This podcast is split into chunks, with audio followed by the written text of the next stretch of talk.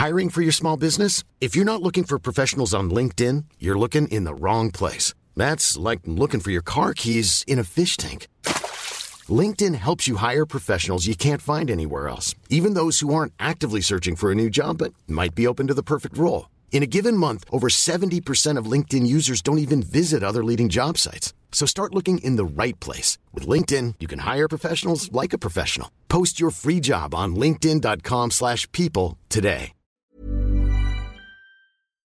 Bonsoir à tous et bienvenue dans Soir Info. On est ensemble pendant trois heures et au sommaire de l'émission aujourd'hui, on reviendra évidemment sur la décision de maintenir le policier soupçonné d'avoir blessé Eddy avec un tir de LBD en détention provisoire. Une mesure valable au moins jusqu'à son prochain interrogatoire le 30 août prochain. Une décision motivée par le fait d'éviter toute concertation avec ses collègues. On verra notamment la réaction de ses collègues policiers et celle du préfet de police de Paris.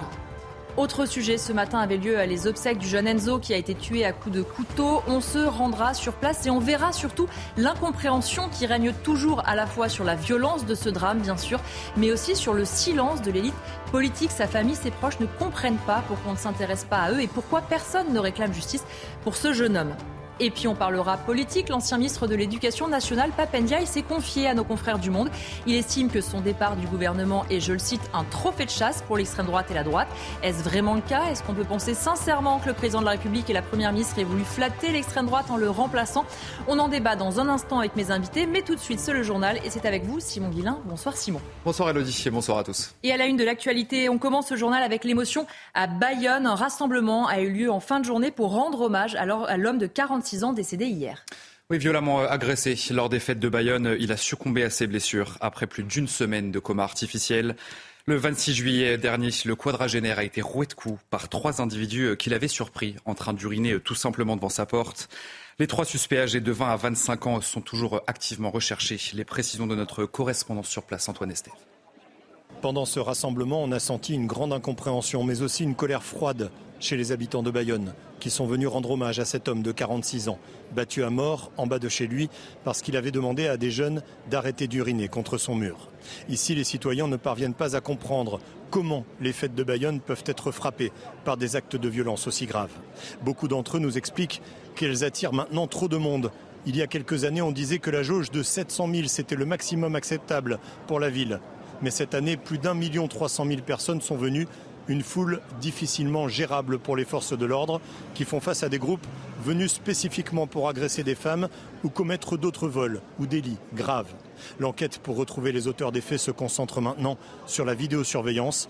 Les policiers nous ont expliqué qu'ils avaient de nombreuses images prises au moment des faits et que plusieurs pistes intéressantes étaient exploitées. Et puis on va écouter euh, quelques réactions recueillies sur place. Tous sont forcément sous le choc après ce qui s'est passé. Quand on participe à des fêtes, on n'est pas là pour se faire massacrer euh, par des gens qui ne respectent rien. Mais ça aurait pu arriver à n'importe qui, à moi, à vous. Euh, non, je pense qu'il y a quand même des mesures à prendre. Maintenant, c'est pas normal. Pour un oui, pour un non, maintenant, on peut vous tuer. Pour un regard, pour une cigarette, là, pour... parce que ce monsieur a demandé gentiment de qu'on n'urine pas devant sa porte. Et, voilà, et, c'est l'enjeu du monde actuel, et c'est dommage. Ah bien moi c'est très important parce que je n'en peux plus de toute cette violence qu'il y a à l'heure actuelle. On ne fait rien, on est euh, passif. Je ne sais pas combien de temps ça va durer. J'ai peur que ça finisse très mal. On a l'impression que c'est que nous, le petit peuple, qui se rendent compte. Et on a peur. Moi j'ai pas fait les fêtes de Bayonne, j'ai pas mis les pieds. Et j'habite à Bayonne. Et les suspects de cette agression mortelle sont toujours recherchés. D'ailleurs, un appel à témoins a été lancé. La police euh, a diffusé un portrait robot au lendemain de cette agression. Je vous propose d'écouter les précisions de Caroline Parizel, vice-procureure du parquet de Bayonne. L'appel à témoins a été diligenté dès le week-end, hein, très rapidement euh, après les, faits. Le portrait robot réalisé effectivement aussi euh, dès le mardi, dès lors qu'on a pu recevoir l'ensemble des témoignages. Il y avait énormément de monde le jour des faits, donc forcément les investigations sont plus longues qu'à l'habituel. Les obsèques d'Enzo ont eu lieu ce matin à l'AM Malherbe dans l'heure. Plusieurs centaines de personnes se sont réunies devant l'église Saint-Nicolas pour lui rendre hommage, Simon. Oui, un rassemblement de motards a également été organisé sur place puisque Enzo aimait beaucoup les motos. Le 22 juillet dernier, l'adolescent de 15 ans avait été poignardé pour un simple regard. Marine Sabourin et Sacha Robin sur place. Oui, vive émotion à la Emma à l'herbe où la cérémonie a duré un petit peu plus euh, d'une heure. Plusieurs centaines de personnes se sont réunies aujourd'hui pour rendre un dernier hommage à Enzo. Il y a eu euh, des prises de parole fortes, à commencer par sa demi-sœur qui a remercié son petit frère d'avoir été euh, présent à de nombreuses reprises quand elle n'allait pas bien. Et puis, il y a eu ces mots du prêtre hein, qui interrogeait la foule. Que voulons-nous pour notre société? Quand allons-nous réagir? Nous avons trop souvent accepté la violence. Et puis, au bout d'une heure à peu près, le cercueil blanc d'Enzo est sorti sous les applaudissements, euh, sous les musiques qu'il aimait tant. Euh, les motards ont notamment euh, levé leur casque vers le ciel puisque Enzo était fan des motos. Et puis d'autres personnes ont levé le poing pour rendre un dernier hommage à Enzo. Enfin, les motards ont fait rugir leurs moteurs et ont accompagné le cercueil d'Enzo jusqu'au cimetière. Le ministère de l'Intérieur hausse le ton contre le recours par des policiers à des arrêts maladie. Et la colère au sein de la police a éclaté le 21 juillet dernier après le placement en détention provisoire d'un de leurs collègues marseillais qui est soupçonné d'avoir grièvement blessé un jeune homme en marge des émeutes qui ont touché, euh, vous savez, le pays. Et dans des notes séparées, eh bien, le directeur de la police nationale et le préfet de police de Paris ont demandé de refuser ces arrêts maladie et de procéder à des retenues de salaire. Et on en vient euh, maintenant à cette histoire à peine croyable, une double mauvaise surprise pour une habitante lyonnaise. La voiture de Lucie a été détruite euh, pendant les émeutes. Son véhicule avait fini retourné en plein milieu de la chaussée. Mais quelques jours plus tard, eh bien, elle a reçu euh, une amende pour stationnement gênant. Le récit de Tony Pita.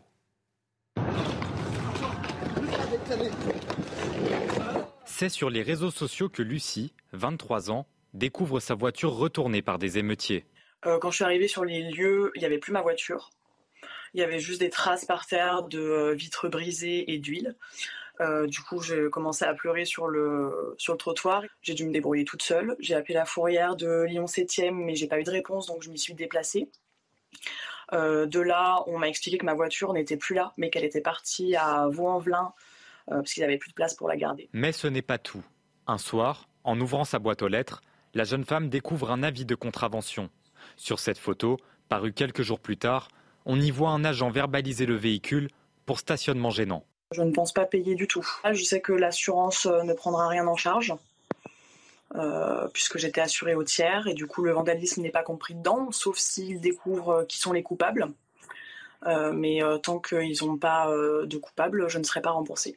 J'ai dû payer les frais de fourrière qui me seront sûrement pas remboursés. Je vais sûrement devoir payer des frais de gardiennage parce que pour l'instant ma voiture euh, est stationnée euh, dans un garage Renault à Vénissieux euh, puisque l'expert de mon assurance est passé pour évaluer les dégâts et savoir si elle était réparable ou pas. Contactée, la ville de Lyon ne souhaite pas s'exprimer sur cette affaire.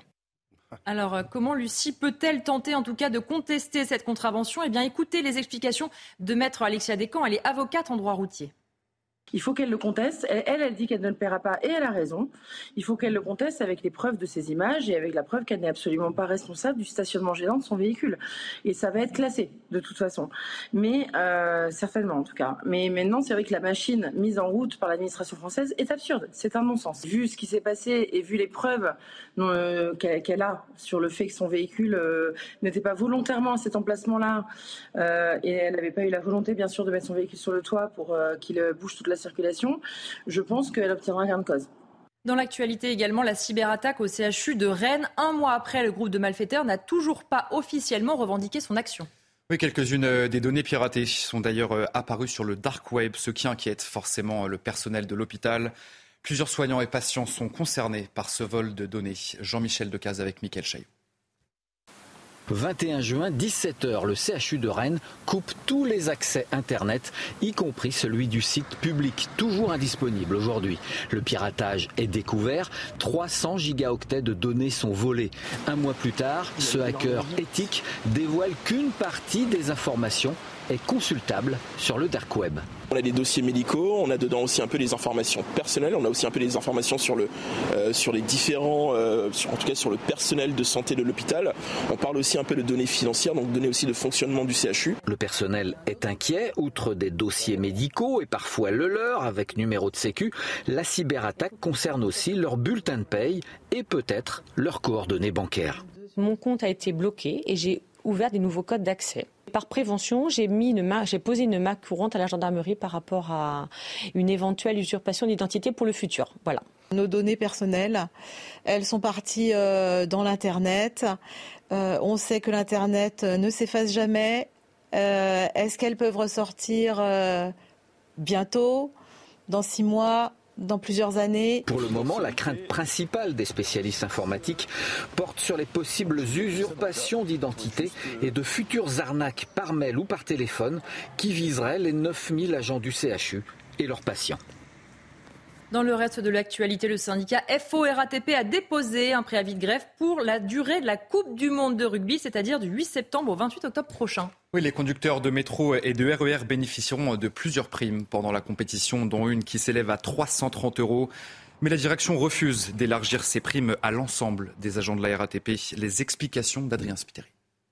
À près d'un mois de la Coupe du Monde de rugby qui se déroulera, rappelons-le, en France du 8 septembre au 28 octobre prochain, le syndicat FO RATP a déposé aujourd'hui un préavis de grève pour toute la durée de la compétition. Le syndicat réclame tout simplement de meilleures primes pour les agents de station. Alors la direction de la RATP a déjà prévu des primes et à certaines conditions, 17,64 euros par jour pour ceux travaillant aux alentours de la fan zone, place de la Concorde, 22 2,05 euros pour ceux affectés au Stade de France. Et puis 200 euros sont également euh, prévus pour les agents ayant travaillé sur toute la période avec au moins 5 vacations au Stade de France ou sur la fan zone. Et ce sont eh bien justement ces conditions que déplore le syndicat qui indique eh bien que 9 agents de station sur 10 ne toucheront rien.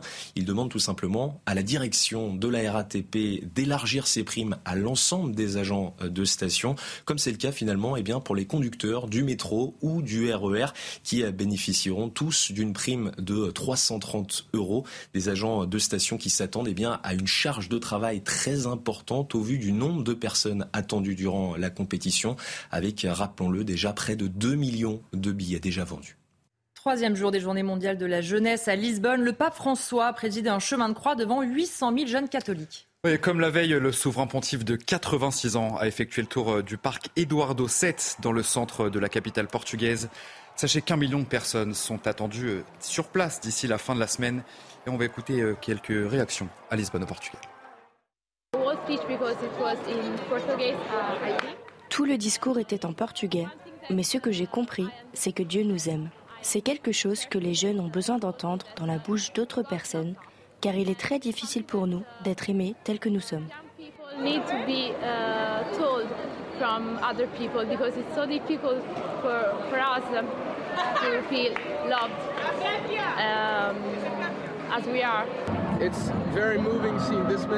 C'est très émouvant de voir tous ces gens qui vivent la même foi et c'est vraiment incroyable de voir ce que le pape a à dire aux jeunes aujourd'hui. Il s'agit sans aucun doute de préserver les générations futures et d'appeler les autres par leur nom. Comme il l'a dit dans son discours, les gens peuvent vous appeler par votre nom, mais ils ne connaissent pas votre nom. Je pense donc qu'il est très important non seulement de s'appeler par son nom, mais aussi de parler de notre amour commun. Et certains d'entre vous sont plus euh, chanceux que vous, Simon, hein, qui continuez de nous informer puisqu'ils ont déjà pris les routes des vacances. Et oui, absolument. Euh, beaucoup de monde d'ailleurs aujourd'hui euh, sur les routes de France. Les bouchons atteignent près de 650 km au plus fort de la journée. Et évitez, si vous le pouvez, de prendre la voiture demain, puisque c'est noir dans le sens des départs au niveau national. C'est la journée la plus difficile de l'été sur les routes. Voilà pour l'essentiel de l'actualité. Merci Simon Guillain. On vous retrouve à 22h. On marque une courte pause et on se retrouve avec mes invités pour Soir Info. De retour dans Soir Info avec les invités qui vont m'accompagner pour toute l'émission. Noémie Aliwa, bonsoir. Bonsoir Elodie. Vous êtes chef du service international factuel. Claude Obadia, bonsoir. Bonsoir. Professeur agrégé de philosophie et je rappelle votre ouvrage qu'on va montrer, Petite philosophie du grand large. Lucas Jakubowicz, pardon, bonsoir. Bonsoir. Vous êtes journaliste et l'invité de Soir Info pendant un quart d'heure avec moi, Kevin Mauvieux, bonsoir. Bonsoir. Vous êtes député Rassemblement national de l'Eure. Je voulais qu'on commence euh, avec vous donc sur euh, la fronde euh, qui concerne évidemment les policiers. On a su hier que ce policier accusé d'avoir blessé le jeune Eddy avec un tir de LBD était maintenu en détention. D'un côté, la justice explique que cela va éviter qu'il puisse discuter avec ses collègues. De l'autre, les policiers qui ne comprennent pas. Vous, quelle, je ne vais pas vous demander l'interprétation de la décision de justice en soi, mais est-ce que vous comprenez en revanche la colère de ses collègues? Ah ben, je comprends tout à fait la colère de, de, ses collègues et la colère des policiers en France aujourd'hui qui ont l'impression d'être complètement abandonnés par l'État, euh, de faire euh, un peu la tâche ingrate de maintenir l'ordre dans un système, dans une société qui s'en sauvage de plus en plus, sans aucun soutien derrière, et avec maintenant la justice qui les prend un peu comme totem et comme exemple pour donner une impression euh, de fermeté et mm. d'autorité. Et moi, c'est comme ça que je le prends. Et je vais vous illustrer ça par un exemple tout bête. ce policier a peut-être commis une faute. Mm-hmm. on ne le sait pas encore. Il y a une présomption d'innocence. Voilà, exactement. L'enquête le dira. Il a peut-être commis une faute. Cette faute, si elle est avérée, elle est grave, effectivement, euh, il a potentiellement tabassé une personne. Mm. Dans ma circonscription, dans le département de l'Eure, il y a un homme qui a été condamné pour viol sur cinq femmes. Mm. Il a été condamné en première instance à huit ans de prison. Il a fait appel. Donc même si maintenant il y a la présomption d'innocence, mm. il a quand même été condamné une fois, il y a quand même eu le viol de quatre personnes. Aujourd'hui, cet individu-là, jusqu'à son appel, il est en liberté, il habite à 10 km de chez les femmes qu'il a violées. Et ça, c'est un argument d'ailleurs qui est beaucoup repris, on entendra tout à l'heure par ses collègues, de dire nous, on interpelle des personnes qui sont euh, totalement libres et ils ont aussi l'impression, c'est ce qu'ils disent, ils ne doivent pas être au-dessus de la loi, c'est une évidence. Exactement. Mais ils ont un peu l'impression que leurs collègues est quelque part un mauvais exemple de se dire eh bien, on va frapper fort pour donner l'exemple. Mais en fait, moi, si vous voulez, j'ai un peu l'impression que Jean-Luc Mélenchon, suite au remaniement, est arrivé directeur de cabinet d'Elisabeth Borne. Ah oui, ce serait original, ceci dit. Ce, ce serait très original. Et ce qui me donne cette impression, c'est que depuis euh, la mort de Naël, j'ai l'impression que le gouvernement a pris un braquet extrême gauche mmh. qui est que, de façon un peu plus sournoise que l'extrême gauche, ils ne le disent pas clairement, mais de façon un peu plus sournoise, on va s'en prendre aux policiers et on va mettre les policiers en exemple de, je ne sais pas, d'une peut-être euh, orientation plus socialiste mmh. que républicain euh, sur, sur l'échiquier politique. Et, ça, ça pose quand même problème, parce que quand vous voyez les exemples qui se sont suivis depuis euh, l'affaire de, Naël, vous avez une Naël avec 48 heures après Emmanuel Macron qui mm. prenait la parole, euh, bafouant la présomption d'innocence. C'est une faute inexcusable. C'était une faute tout à fait inexcusable qui a, qui a servi en fin de compte de goutte d'eau pour faire déborder le vase. Ensuite, vous avez cette affaire qui arrive, le policier qui est mis en détention provisoire une première fois. Euh, il demande à être mis en liberté. La veille de sa remise en liberté, on a quand même un ministre porte-parole de gouvernement qui appelle, alors que la procédure est en cours, que l'enquête est en cours, la peut-être victime de ce policier, mhm. sans avoir appelé au préalable les 800 policiers et gendarmes mhm. qui ont été blessés pendant les émeutes, mais ça c'est encore autre chose. Et à l'issue de tout ça, la justice vient dire le policier doit rester en détention provisoire. Et le lendemain, vous avez le ministre de l'Intérieur, à travers son préfet de police, qui dit aux policiers si vous, avez, si vous vous mettez en arrêt de mhm. maladie, on va refuser vos arrêts maladie. Dans quel monde on vit? On est dans un. J'ai l'impression que chaque fenêtre de tir contre les policiers qui peut être utilisée, elle est utilisée. Mais il faut changer de, braquet. Justement, vous en parliez, effectivement, le préfet de police euh, qui euh, fait savoir qu'il pourra y avoir des arrêts maladie refusés, qu'il pourrait y avoir des retenues euh, sur salaire. Est-ce à dire que donc il considère que le mal-être de la police n'existe pas et que ces arrêts maladie sont purement factices, c'est-à-dire qu'aucun policier ne peut se dire j'en peux plus, je suis en burn-out, comme dans toutes les professions. Pour eux, ce serait du flanc, quelque part? Il y a plusieurs façons de voir les choses. Après, laquelle est la bonne Je ne sais pas. Eux seuls le savent, je pense. Eux seuls le savent. Mais la première, euh, la, première explication plausible, c'est celle que vous venez de donner, effectivement. C'est euh, on ne voit pas qu'il y a un mal-être, euh, on considère que c'est une grève pour faire la grève parce qu'on est au mois d'août, et on demande à tout le monde d'arrêter les arrêts, et vous retournez au boulot. Mmh. C'est la première possibilité. J'ai presque envie de dire, c'est pas forcément la meilleure. Après, vous avez une deuxième possibilité, qui est l'orientation politique de dire on va mettre la poussière sous le tapis. Mmh. Et au lieu de répondre au mal-être des policiers, eh ben on va les faire taire euh, en, reconnaissant qu'il y a un problème dans la police, mais en ne voulant pas le traiter. Mmh. Parce que c'est plus simple de faire taire un corps de métier qui n'a pas le droit de faire grève. Mmh. Euh, évidemment. Et le problème, c'est qu'en faisant ça, moi, je crains déjà une grande vague de démissions dans la police et la gendarmerie. Parce que quand vous dites à des policiers qui sont à bout de souffle, qui se retrouvent en arrêt, parfois peut-être par complaisance pour soutenir euh, la cause, mais souvent parce qu'il y a un réel burn-out. Il, y a vraiment, euh, ils sont à bout de souffle. Euh, c'est compliqué de dire de façon objective, objective quel policier a un réel souci, quel policier n'en a pas. Donc vous allez demander à des policiers, vous allez dire à des policiers, vous n'avez pas le droit d'être en arrêt, vous continuez à travailler. Le matin, le policier va se dire, je vais aller faire des heures supplémentaires non payées, je vais aller risquer ma vie, mmh. je vais peut-être commettre ce que certains appelleront une bavure, mais en réalité c'était pour me protéger. Euh, je vais me retrouver sous les feux des projecteurs, en prison parce que je vais servir d'exemple. Ben, ce policier-là, je suis désolé, mais il va démissionner. Et comment vous voulez donner envie à d'autres policiers derrière de devenir policiers, à, des jeunes éventuellement futurs de devenir policiers on marche complètement sur la tête. Il faut remettre l'ordre dans ce pays. Emmanuel Macron a utilisé le mot l'ordre à plusieurs reprises dans sa dernière interview, mais qu'il l'applique. Et l'ordre, ça passe par le soutien à la police, pas par le soutien aux racailles. Je voudrais vous faire euh, réagir euh, à ce tweet de Jean-Luc Mélenchon, justement sur le sujet dont on parle. Jean-Luc Mélenchon qui dit ceci la hiérarchie et le ministre ont mis 15 jours à rappeler à l'ordre les policiers fraudant la sécurité sociale. On va voir maintenant qui a le dernier mot. Épreuve de force politique, la République va-t-elle gagner? Qu'est-ce que vous pensez de ce tweet? D'ailleurs, euh, la République va-t-elle gagner? On ne sait pas exactement où il met la République dans ce tweet, mais. Bah, déjà, je ne sais pas pourquoi il parle de République, puisqu'il ne l'aime pas, euh, Jean-Luc Là, visiblement, ça euh, l'arrange, donc si. voilà, quand ça l'arrange, on l'évoque, mais, euh, mais la République, c'est pas l'anarchie, n'en déplaise à Jean-Luc Mélenchon. Et euh, moi, ce tweet me fait beaucoup rire, parce que, en réalité, derrière ce tweet, on voit que Jean-Luc Mélenchon a une haine, avec son parti d'ailleurs, a une haine pour la police, que tout est bon pour détruire la police, mmh. quitte à soutenir Emmanuel Macron qui va venir détruire la police. Et en réalité, se faire appeler la France insoumise, appeler à la désobéissance civile quand on la refuse à ceux qui nous protègent parce qu'ils sont en souffrance et qu'ils exercent une forme de désobéissance civile, bah, c'est quand même assez drôle. Mais après, à la France insoumise, c'est pas la première fois qu'ils euh, disent des grands principes, qu'ils demandent certaines choses et qu'ils ne se les appliquent pas à eux-mêmes. On l'a vu avec les histoires de violence conjugale, par exemple. Faites ce que je dis, pas ce que je fais. Là, c'est la même chose. Désobéissance civile pour tout le monde. Citoyens, allez brûler, allez casser. Par contre, policiers, un arrêt pour faire comprendre que ça ne va pas. Mmh. Non, c'est interdit. On aurait dû dès le début leur interdire. Moi, Jean-Luc Mélenchon, je lui accorde plus trop de crédit, euh, à part celui d'être, euh, à mes yeux, un clown politique. Je préfère en rire parce que si je le prenais au sérieux, euh, je pense que je monterais vite dans les tours. Je voudrais qu'on parle d'un autre sujet, puisqu'aujourd'hui ont eu lieu les obsèques d'Enzo. On le disait, c'est dans votre département, dans le département de l'Eure. Euh, ce qu'on entend beaucoup des témoignages sur place, que ce soit les élus, les proches ou la famille, euh, ils regrettent d'être oubliés, d'être seuls. La maman qui disait à nos confrères du Figaro pourquoi on ne parle pas de nous Parce qu'on vient d'une petite commune? Pourquoi on n'a pas le justice pour Enzo sur les réseaux sociaux? Euh, Vous, justement, vous êtes de ce terrain. Est-ce que c'est aussi ce que vous entendez de la part des habitants de ce département? Dans le département de l'Eure, tous ceux qui me parlent de l'affaire d'Enzo, me disent la même chose. Pourquoi on entend parler sans cesse de Naël, euh, de, euh, du jeune de Marseille, euh, j'ai un trou de mémoire sur son nom, Eddie, autant pour moi. Et pourquoi on n'entend pas parler d'Enzo? Pareil, le fin mot de l'histoire, on ne l'aura pas, mais il y a plusieurs pistes qui peuvent être envisagées. C'est dans un territoire rural. Est-ce que le territoire rural intéresse réellement certaines castes politiques qui font leur beurre dans les quartiers? Je ne pense pas. Et malheureusement, ce sont ces castes politiques-là qu'on entend en permanence aboyer à tout bout de champ.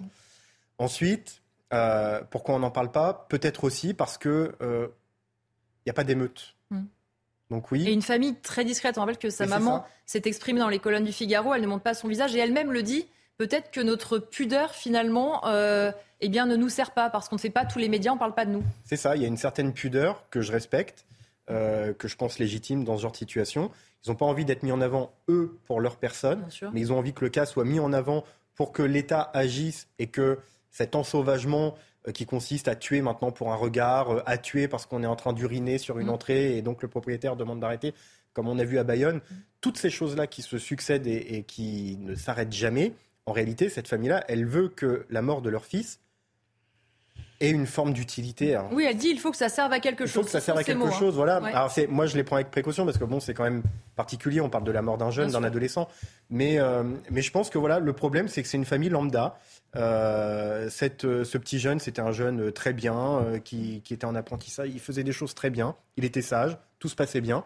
Donc évidemment, ça n'alerte pas certaines populations qui, seraient tentées de défendre prioritairement les racailles. Et et il n'y a pas, encore une fois, bah, il n'y a pas d'émeute. Ils font pas de bruit, ils vont pas brûler, ils vont pas casser. Donc bon, au fond, pourquoi on irait parler d'eux Pourquoi on irait les défendre? Il n'y a pas de misère sociale a priori, pour reprendre les mots que peuvent utiliser la mmh. gauche en permanence quelle misère sociale on irait défendre de ce côté-là? Donc en gros, c'est un mort pour rien. Moi, je suis pas d'accord. Et on est nombreux au Rassemblement national sur les réseaux à continuer à relayer le message concernant Enzo, parce que nous, notre objectif, c'est qu'on parle de l'affaire d'Enzo comme on parle des autres, mhm. pour corriger la situation. Mais effectivement, il y a un silence médiatique qui est assourdissant et qui vient de tout le spectre politique, de l'extrême gauche NUPES jusqu'à Renaissance, jusqu'à LR. LR, on a parlé un petit peu au départ, mais en réalité, euh, ça passe sous les radars et je trouve ça très triste. On va changer de sujet et euh, on va parler de Papendiaï puisqu'il se confie à nos confrères du Monde et il revient bah, notamment sur son euh, départ euh, du gouvernement. Alors c'est son interprétation à lui. Selon lui, son départ du gouvernement le 20 juillet, il le sait, est, je cite, un trophée de chasse pour l'extrême droite et la droite. Et il ajoute, parce qu'il développe un petit peu euh, ce propos, je suis identifié comme un homme de gauche engagé sur les questions de l'antiracisme, de la lutte contre les discriminations, tout ce que l'extrême droite aborde. Et je suis un homme noir. Ce facteur combiné aux deux autres est insupportable pour l'extrême droite. Kevin Mauvieux, est-ce que c'est Marine Le Pen qui a eu gain de cause d'Emmanuel Macron? Alors, Si j'ai bien compris. Euh, Marine Le Pen n'a pas eu gain de cause d'Emmanuel Macron. Euh, si c'était le cas, lorsqu'il a fait son interview, euh, sa tribune il y a quelques jours, quand il a parlé de, du changement politique à venir fin août, Mmh. il aurait inséré le Rassemblement national dans les partis avec Oui, qui il a on envie va de en parler dans un instant d'ailleurs. Mais on y reviendra dans un instant. Il l'a pas fait. Le Rassemblement national fait partie de ces partis qui font, enfin, est le parti d'ailleurs qui fait peur à Renaissance parce que on répond aux attentes des Français, on écoute les Français et donc évidemment ils sont comme les lapins dans les phares d'une voiture. Ils savent pas où donner de la tête. Donc honnêtement, la décision de virer Papendiaï n'a rien à voir avec le Rassemblement national. Euh, elle a plus à voir avec son incompétence manifeste. Euh, je ne sais pas si Gabriel Attal sera mieux, mais euh, en tout cas, Papendiaï était incompétent. Et en plus d'être incompétent, visiblement extrêmement égocentrique, puisque toute décision politique tourne autour de sa personne. Euh, Oui, mais il vous fait presque un beau cadeau, par contre, parce que là, en fait, il laisse sous-entendre que vos critiques contre lui ont eu raison de lui. Donc, c'est quand même vous accorder beaucoup de poids. Ce que vous ne vous accordez pas vous-même, d'ailleurs, et c'est assez compréhensible, mais Non, non, non, il, il, il nous accorde pas de poids, il essaye d'attirer la lumière. Et, un peu maladroitement. et de façon extrêmement maladroite, euh, à droite mais maladroite. Et, euh, et donc voilà, moi j'ai pas grand chose à dire sur cette déclaration de Papendiaï qui en réalité est la déclaration d'un égocentrique. euh, qui a perdu un poste peut-être un petit peu trop vite par rapport à ce qu'il souhaitait, euh, qui aujourd'hui voilà euh, essaye de se défouler comme il peut. Sa façon de se défouler, c'est de s'en prendre à nous. Après, il le dit, il est un homme aux valeurs de gauche, etc. Euh, il, est, il fait partie de ces personnes identifiées wokistes. Donc évidemment, s'il peut taper sur le RN, il le fait, et c'est une occasion pour lui de le faire. Le président de la République parle euh, d'une nouvelle initiative qu'il veut euh, lancer euh, au mois d'août, un projet politique d'ampleur. Alors vous n'en ferez pas partie puisqu'il exclut, comme le fait régulièrement Elisabeth Borne, ce qu'ils appellent l'extrême gauche, l'extrême droite, tout ce qui n'est pas dans l'arc républicain. Qu'est-ce que vous attendez de ce projet politique? Parce qu'on sent que c'est un concept qui a été lancé. Lui-même n'en dit pas plus. À quoi on pourrait s'attendre? Vous imaginez quoi? J'imagine rien du tout. ah, Je m'attendais à cette réponse, clairement. Je m'imagine rien du tout. Mais écoutez, euh, 100 jours avant le 14 juillet, Mhm. Emmanuel Macron disait que la politique allait se refonder, qu'Elisabeth Borne allait créer des coalitions, Mhm. euh, que le gouvernement allait se remettre en ordre de bataille. Même dès le lendemain des législatives, d'ailleurs. Et dès le, dès- dès le lendemain des législatives. Donc il y a eu le lendemain des législatives, il y a eu la veille des 100 jours. À la fin des 100 jours, on s'est aperçu que les 100 jours de paix, c'était 100 jours d'embrasement, que la coalition n'avait pas marché, il n'y a pas eu de coalition. Euh, on a continué à manœuvrer comme on le fait depuis le début du mandat. Un coup, un texte un peu de droite pour avoir les voix d'LR et ça passe. Un coup, un texte un peu de gauche pour avoir les voix de la NUPES et ça passe. Le gouvernement marche comme ça depuis le début. Là, quand il nous parle de manœuvres de grande ampleur, moi, la seule grande ampleur que je vois, euh, c'est la grande ampleur du bras d'honneur fait aux Français par cette annonce. Parce que euh, juste le Rassemblement national, c'est plusieurs dizaines de millions de Français qui ont voté pour le Rassemblement national. Si on ajoute la France insoumise, même si on n'est pas pour eux, ça rajoute encore quelques millions. Donc ça veut dire que France insoumise plus Rassemblement national, euh, Emmanuel Macron euh, dit ouvertement qu'il va faire une politique d'ampleur contre la moitié des Français. Voilà. Euh, et moi, c'est ça que je retiens, c'est que le président de la République n'a absolument rien compris des différents messages que les Français ont pu lui envoyer à travers les différentes élections, euh, et que là, il va continuer son bonhomme de chemin.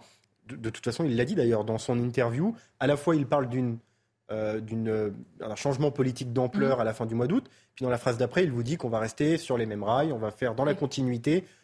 Bon, à un moment, il faut savoir ce qu'on veut. La réalité, c'est qu'on sera dans la continuité. Des coups de fil seront passés très certainement entre Renaissance, les patrons socialistes, les patrons républicains. Il y a certainement une magouille qui va tenter d'être faite comme Mhm. ça. Nul doute que les républicains seront euh, euh, très euh, ravis de recevoir des appels du pied comme ça d'Emmanuel Macron et qui pourra continuer encore quelques semaines ou quelques mois le- l'espèce de cirque politique euh, dans lequel il nous a mis.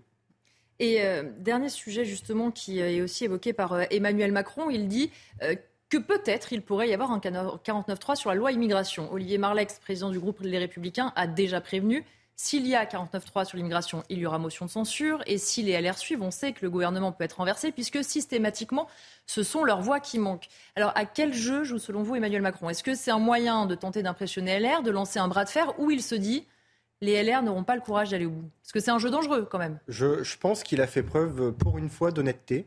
Mm. Euh, on sait, ça fait un an qu'on le vit, hein, on a eu plus de 10 49.3 en un an, c'est-à-dire que 10% des 49.3, la moitié des 49.3 réalisés sur la Ve République ont été faits en un an. Donc on sait bien que le 49.3, il va y venir. Après, moi, ce qui me fait beaucoup sourire dans ce passage, c'est euh, Olivier Marlex qui affirme qu'ils déposeront une motion de censure s'il y a 49.3 sur la loi immigration, qu'ils iront au vote, mm. qu'ils feront renverser le gouvernement. Je rappelle juste qu'il y a un an, presque jour pour jour, Éric Ciotti courait sur tous les plateaux de télé pour dire si la réforme des retraites est faite mm. dans un projet de loi de financement de sécurité sociale rectificatif, nous déposons une motion de censure et nous la voterons. Résultat des courses, le projet de loi de finances de la sécurité sociale et la réforme des retraites sont passés parce qu'LR n'a rien déposé, parce qu'LR n'a rien voté et parce qu'LR en réalité, même en étant scindé, était majoritairement pour la réforme des retraites. Donc en réalité, euh, Olivier Marlex essaye de faire croire que les Républicains est un groupe d'opposition. Euh, c'est son rôle, hein, d'essayer de se maintenir avec un tuba euh, à respirer dans un environnement politique dans lequel, au final, il est complètement perdu et noyé. Emmanuel Macron, lui, maintient une certaine pression sur les LR en parlant du 49-3, parce qu'évidemment, quel parti à l'Assemblée nationale aujourd'hui a le plus peur d'une dissolution? C'est les Républicains. Renaissance après, la NUPES, et puis certainement pas nous. Euh, donc, évidemment, il maintient une pression comme il l'a fait avec les PLF, avec le PLFSS, mmh. avec la réforme des retraites. Ça a marché jusqu'alors. Il n'y a aucune raison que ça ne marche plus. Donc il maintient la pression. S'il doit faire son 49-3, et à mon avis, j'ai tendance à penser qu'il y sera, qu'il y sera contraint, mmh. il le fera. Nous déposerons peut-être des motions de censure, sûrement des motions de censure, qui seront votées, mais pas par LR. Et le cycle va continuer et les gens continueront de, constater qu'elle est en réalité sert de serpillière à la Macronie et, et, sert un petit peu à distraire. Vous savez, dans les tours de magie, vous avez toujours le magicien, vous avez toujours la belle femme avec le magicien. Tout le monde regarde la belle femme et ne voit pas le tour se faire de l'autre côté. Eh ben, les LR, c'est la belle femme d'Emmanuel Macron. Olivier Marlex, c'est la belle femme d'Emmanuel Macron. Exactement. Olivier Marlex, c'est la belle femme d'Emmanuel Macron avec un peu moins de cheveux. Et tout le monde le regarde. Et au final, il se passe rien de ce côté-là et tout se passe de l'autre côté. Merci beaucoup, Kevin Mauvieux, d'avoir été euh, l'invité euh, de Soir Info. On va reprendre maintenant le cours de nos débats avec euh, mes trois autres invités. Je voudrais qu'on parle hein, de nouveau, effectivement, du maintien en détention provisoire du policier accusé d'avoir blessé le jeune Eddy. Et dès hier soir, certains de ses collègues se sont retrouvés devant le ministère de la Justice. Les explications sont signées Célia Il était 23h hier soir, quelques heures seulement après l'annonce du maintien en détention provisoire de leurs collègues marseillais, lorsqu'une poignée de policiers s'est réunie devant le ministère de la Justice. Nous souhaitons que nos collègues soient libérés de, détention provisoire, notre collègue de Marseille ainsi que, notre collègue de, Nanterre, parce qu'on peut constater des fois des, cas où la justice relâche des personnes qui ont, même euh, tué des gens en attendant de leur jugement, qui sont placés sous contrôle judiciaire alors que des collègues qui, pendant l'exercice de leur fonction, ont, intervenu et après la justice estimera si oui ou non ils ont commis euh, ces violences, si elles sont légitimes ou non. Euh, ces collègues-là sont en détention provisoire alors que pour moi c'est complètement illégitime. Depuis la place Vendôme, les policiers s'adressent directement au ministre de la Justice, Éric Dupont-Moretti. Le peu de personnes qu'on est, euh, qu'on a, pu être ce soir, en tout cas, on a voulu lui faire passer un message comme quoi on aimerait bien qu'il fasse quelque chose quand même à son niveau euh, pour, euh, pour évaluer la situation du policier, euh, les principes de, comment, de détention provisoire. Quelques heures plus tôt, à la sortie du tribunal d'Aix-en-Provence, pour d'autres collègues policiers, c'est également l'incompréhension. Sur les faits, c'est cette décision qui est pour nous incompréhensible et très injuste, encore une fois, parce que notre collègue euh, n'est pas un voyou et il n'a rien à faire en prison avant un éventuel jugement. Malgré la stupéfaction des forces de l'ordre et conformément à la décision de la Cour d'appel d'Aix-en-Provence, le policier marseillais restera en détention provisoire jusqu'au 30 août prochain. Noémie Alioua, on, voit beaucoup de témoignages hein, de policiers euh, depuis hier et même d'ailleurs depuis le premier euh, placement en détention provisoire. Euh, beaucoup disent, on a l'impression qu'on est plus maltraité entre guillemets que les citoyens. Ils veulent pas un meilleur traitement, mais est-ce que vous comprenez aussi la fronde qui monte ces derniers jours? On l'a vu effectivement à Marseille, mais Paris et beaucoup de commissariats qui sont encore à l'arrêt parce qu'il n'y a pas assez de monde. Bien sûr, c'est exactement ce qu'ils ce demandent. Vous avez raison, on les entend déjà depuis plusieurs semaines. Ils ne demandent pas à être traités particulièrement favorablement, ils demandent juste à être traités comme les citoyens lambda, comme euh, tout le monde. Il y a deux, il y a deux choses dans cette, euh, dans cette affaire. Il y a l'affaire en tant que telle, l'affaire qui est en train de, de, de, poursuivre son cours, les investigations. On sait finalement assez peu de choses, même si une partie du dossier d'inscription a été euh, très largement relayée dans la presse. On sait que, et vous le savez, vous l'avez dit aussi, le temps de l'instruction n'est pas le temps de l'émotion. Donc c'est toujours très compliqué euh, de parler véritablement d'une affaire en tant que telle, en l'occurrence de euh, cette affaire-là. En plus, il y a eu des remaniements de témoignages qui ont changé. Mm. Euh, vous le savez. Qui a compté aussi en décision, ces mensonges Absolument. du début. Oui, exactement. Ces, ces, mensonges du début avec le chef de, de, la section de la police qui avait affirmé qu'il n'y avait pas eu d'utilisation de, de, LBD, finalement qui est revenu sur son affirmation. Donc, si vous voulez, tout ça fait que bien sûr qu'il y a besoin que l'enquête poursuive son cours. Mais malgré tout, c'est toujours, si vous voulez, ce genre d'affaire est toujours entendu comme un symbole. Et donc, c'est là peut-être que le bas blesse, c'est-à-dire Qu'est-ce que ça dit aujourd'hui euh, du mal-être de la police et de la façon dont ces affaires sont instrumentalisées pour accabler la police qui est par ailleurs déjà euh, fragilisée, accusée euh, et acculée de toutes parts Vous le savez, on en parle sur cette antenne depuis quelques semaines. C'est mm. une corporation qui est déjà très fragilisée. moi, ça me, ça me, choque toujours, vous savez, ces témoignages de, de, de, policiers qui vous disent que leurs enfants à l'école mm. ne peuvent pas dire que, le, que leurs parents travaillent à la police. Leurs adresses sont sur Internet. Absolument. Donc ils sont discriminés, ils sont déjà acculés. Et donc c'est dans, cette, dans ce contexte où, où, cette corporation est déjà en souffrance qu'il faut faire très attention avant de leur taper dessus, entre guillemets, avant de les, euh, directement de les stigmatiser. C'est un mot qu'on utilise souvent pour d'autres, dans d'autres situations, mais assez peu euh, pour eux. Or, euh, ils sont régulièrement stigmatisés, ces policiers. Donc, il faut faire la part des choses entre cette affaire, cette, cette, cette enquête qui est en cours et la situation de la police qui, qui est difficile et, et, malgré tout, ils ont besoin d'être soutenus, particulièrement dans les affaires dont on va parler euh, plus tard. Toutes ces affaires, on parle d'ensauvagement, de, de dissimulation, tout est lié, si vous voulez. C'est-à-dire que vous avez une société avec une violence de plus en plus euh, profonde, et il y a donc un besoin aussi de police qui est de plus en plus important, et donc il faut soutenir la police parce qu'on a besoin d'eux, tout simplement de façon euh, extrêmement prosaïque. Et justement, on va, on va voir que même l'avocat euh, Dédi revient aussi sur ce que vous disiez, sur ce malaise de la police, sur la fatigue des forces de l'ordre. Écoutez, maître Préciosi, c'est l'avocat Dédi. Mais encore une fois, ces policiers ont fait leur travail, ils étaient sûrement épuisés. La réalité de ce dossier, c'est que Eddy est l'exutoire de policiers épuisés, stressés et qui euh, ne contrôlent plus ce qu'ils font après euh, trois jours de, de combat, hein, parce que c'est ça la réalité. Mais ça pose le problème de la police en général, qui est en sous-effectif et qui manque de moyens humains et matériel. Il est sûr que s'il y avait eu, s'il y avait eu plus de policiers, si on avait pu renouveler les équipes, ces gens n'auraient pas été fatigués et stressés comme ils l'étaient, et que ce, coup de, de flashball n'aurait pas existé, parce qu'il n'y a pas le tir de flashball, il n'y a pas d'affaire. Claude Badia, c'est vrai qu'il faut aussi, même s'il y a eu bavure et qu'elle doit évidemment être, euh, être sanctionnée, mais il faut remettre ça aussi dans le contexte, euh, comme vous le disiez très justement, de la fatigue des forces de l'ordre, du fait qu'elles soient mal considérées, du fait qu'elles soient menacées. Et donc, malheureusement, qu'il puisse y avoir euh, des fautes déontologiques qui ne sont une fois de plus pas justifiables, mais qu'il faut expliquer dans un contexte. Oui, tout à fait. Il faut rappeler que euh, les policiers français sont euh, sur la première ligne du front de la disqualification de la loi, de la stigmatisation de l'autorité, et qu'ils sont évidemment les plus exposés, avec d'autres évidemment, mais ils sont quand même extrêmement exposés euh, par rapport au délitement euh, du, du, lien social. Alors, je ne suis pas tout à fait d'accord avec, euh, avec le fait de considérer, si vous voulez, que les policiers soient des citoyens lambda, des citoyens comme les autres, justement. Et je crois que ça peut expliquer le problème du moment. Les policiers ne sont pas des citoyens lambda, les policiers sont des gardiens de la paix. Et comme ils sont les gardiens de la paix, et que en l'occurrence, les, rapports qui ont été publiés dans la presse euh, montrent que euh, le fonctionnaire de police a, dans un premier temps, nié les faits. Mmh. Que les, documents euh, des caméras vidéo enfin, semblent quand même comment dire, mettre en évidence sa, responsabilité. Ça, c'est la première raison, évidemment, pour laquelle le parquet a décidé la mise en détention provisoire, la justifiant par le fait que euh, ça permettrait, ça éviterait que le policier euh, discute, échange avec d'autres policiers.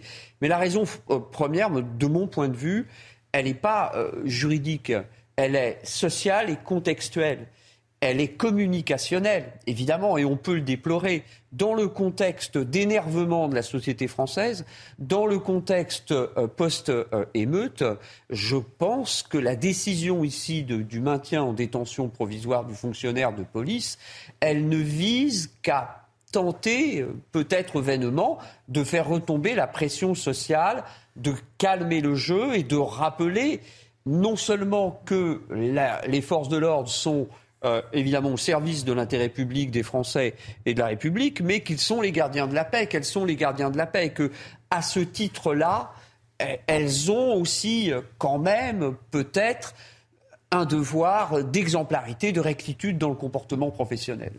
Euh, Lucas Jakubowicz, on voit aussi euh, dans les policiers qu'on a entendu euh, dire qu'ils en appellent au ministre de la Justice. C'est vrai que c'est aussi malheureusement devenu une affaire politique. On a vu le ministre de l'Intérieur très embêté. On voit une partie de la gauche, encore Jean-Luc Mélenchon, on a vu son tweet tout à l'heure, qui s'en sert. on voit bien que là, la justice, le temps n'est pas pour elle au calme et à l'apaisement. Chacun y va de ses petites pressions. Oui, vous avez tout à fait raison. C'est une affaire politique. Vous avez tout à fait raison. La police est en train de mettre la pression sur le pouvoir politique. Mmh. Peut-être quand même dire quelque chose. C'est que là, en France, le politique et le juridique sont censés être indépendants. Oui. Donc en fait, la justice n'a pas à tenir compte mm. de ce que vont dire euh, les dirigeants politiques. C'est le premier truc. Deuxième truc, oui, tout à fait, c'est une affaire politique et je peux vous assurer qu'en lieu, les dirigeants tremblent énormément. Mm. Et pourquoi? Ben, C'est très simple. C'est qu'en fait, comment dire? On est dans une société, c'est ce que vous disiez tout à l'heure, qui est de plus en plus conflictuelle. Je ne dirais pas que c'est une société qui ressemble à Mad Max, mais quand même, quand on regarde ces dernières années, on a des attentats djihadistes, des gilets jaunes, des émeutes dans les banlieues, de la violence ordinaire, de l'ensauvagement. Tout ça, c'est une pression très forte pour les dirigeants politiques. Et ils ont besoin, pour leur légitimité, d'avoir, entre guillemets, du calme et de l'ordre républicain. Et donc, ils ont de plus en plus besoin de la police. Ce n'était pas forcément le cas il y a une vingtaine d'années où la société était plus pacifiée. Ce qui fait qu'aujourd'hui, la police est en position de force par rapport euh, à la classe politique. Et là, ce qu'ils sont en train de dire, c'est presque un test par rapport aux politiques en disant on fait des revendications, on va voir si le politique va céder ou pas. Mhm. Et entre guillemets, l'enjeu de fond, c'est savoir si la police va continuer à avoir ce que Marc Weber appelait le monopole de la violence légitime, ou aura le droit, en fait, de faire justice elle-même sans rendre compte au juridique. Et c'est ce moment-là qu'on est en train de vivre. Et alors, j'étais pas du tout d'accord avec ce que disait Monsieur le député tout à l'heure, mhm. quand il sous-entendait que Jean-Luc Mélenchon était le directeur de cabinet d'Elisabeth Borne. Regardez les faits. Depuis euh, les émeutes, qu'est-ce qu'a dit le président à la police? Il n'a pas braqué la police, il lui a rendu hommage. Gérald Darmanin a rendu hommage à la police et au directeur général de la police nationale, qui pourtant contestait le pouvoir juridique. Elisabeth Borne est restée muette. La majorité est restée muette. Et en fait, toute la classe politique, finalement, se tait parce qu'elle a tellement besoin de la police qu'entre guillemets, euh, elle ne veut pas la contrarier. Et dans la majorité, une fois, c'est arrivé une fois qu'un dirigeant politique conteste la police. C'était en 2020, je crois, mm. Christophe Castaner. Mm. Dans les deux semaines, il s'est fait virer. Mm. Donc je ne suis pas du tout d'accord pour dire qu'on est dans une société euh, de gauche avec euh, des dirigeants politiques qui sont plus du côté des voyous autres que de la police. Au contraire, j'ai le sentiment qu'ils ont presque peur de la police, qui se taisent.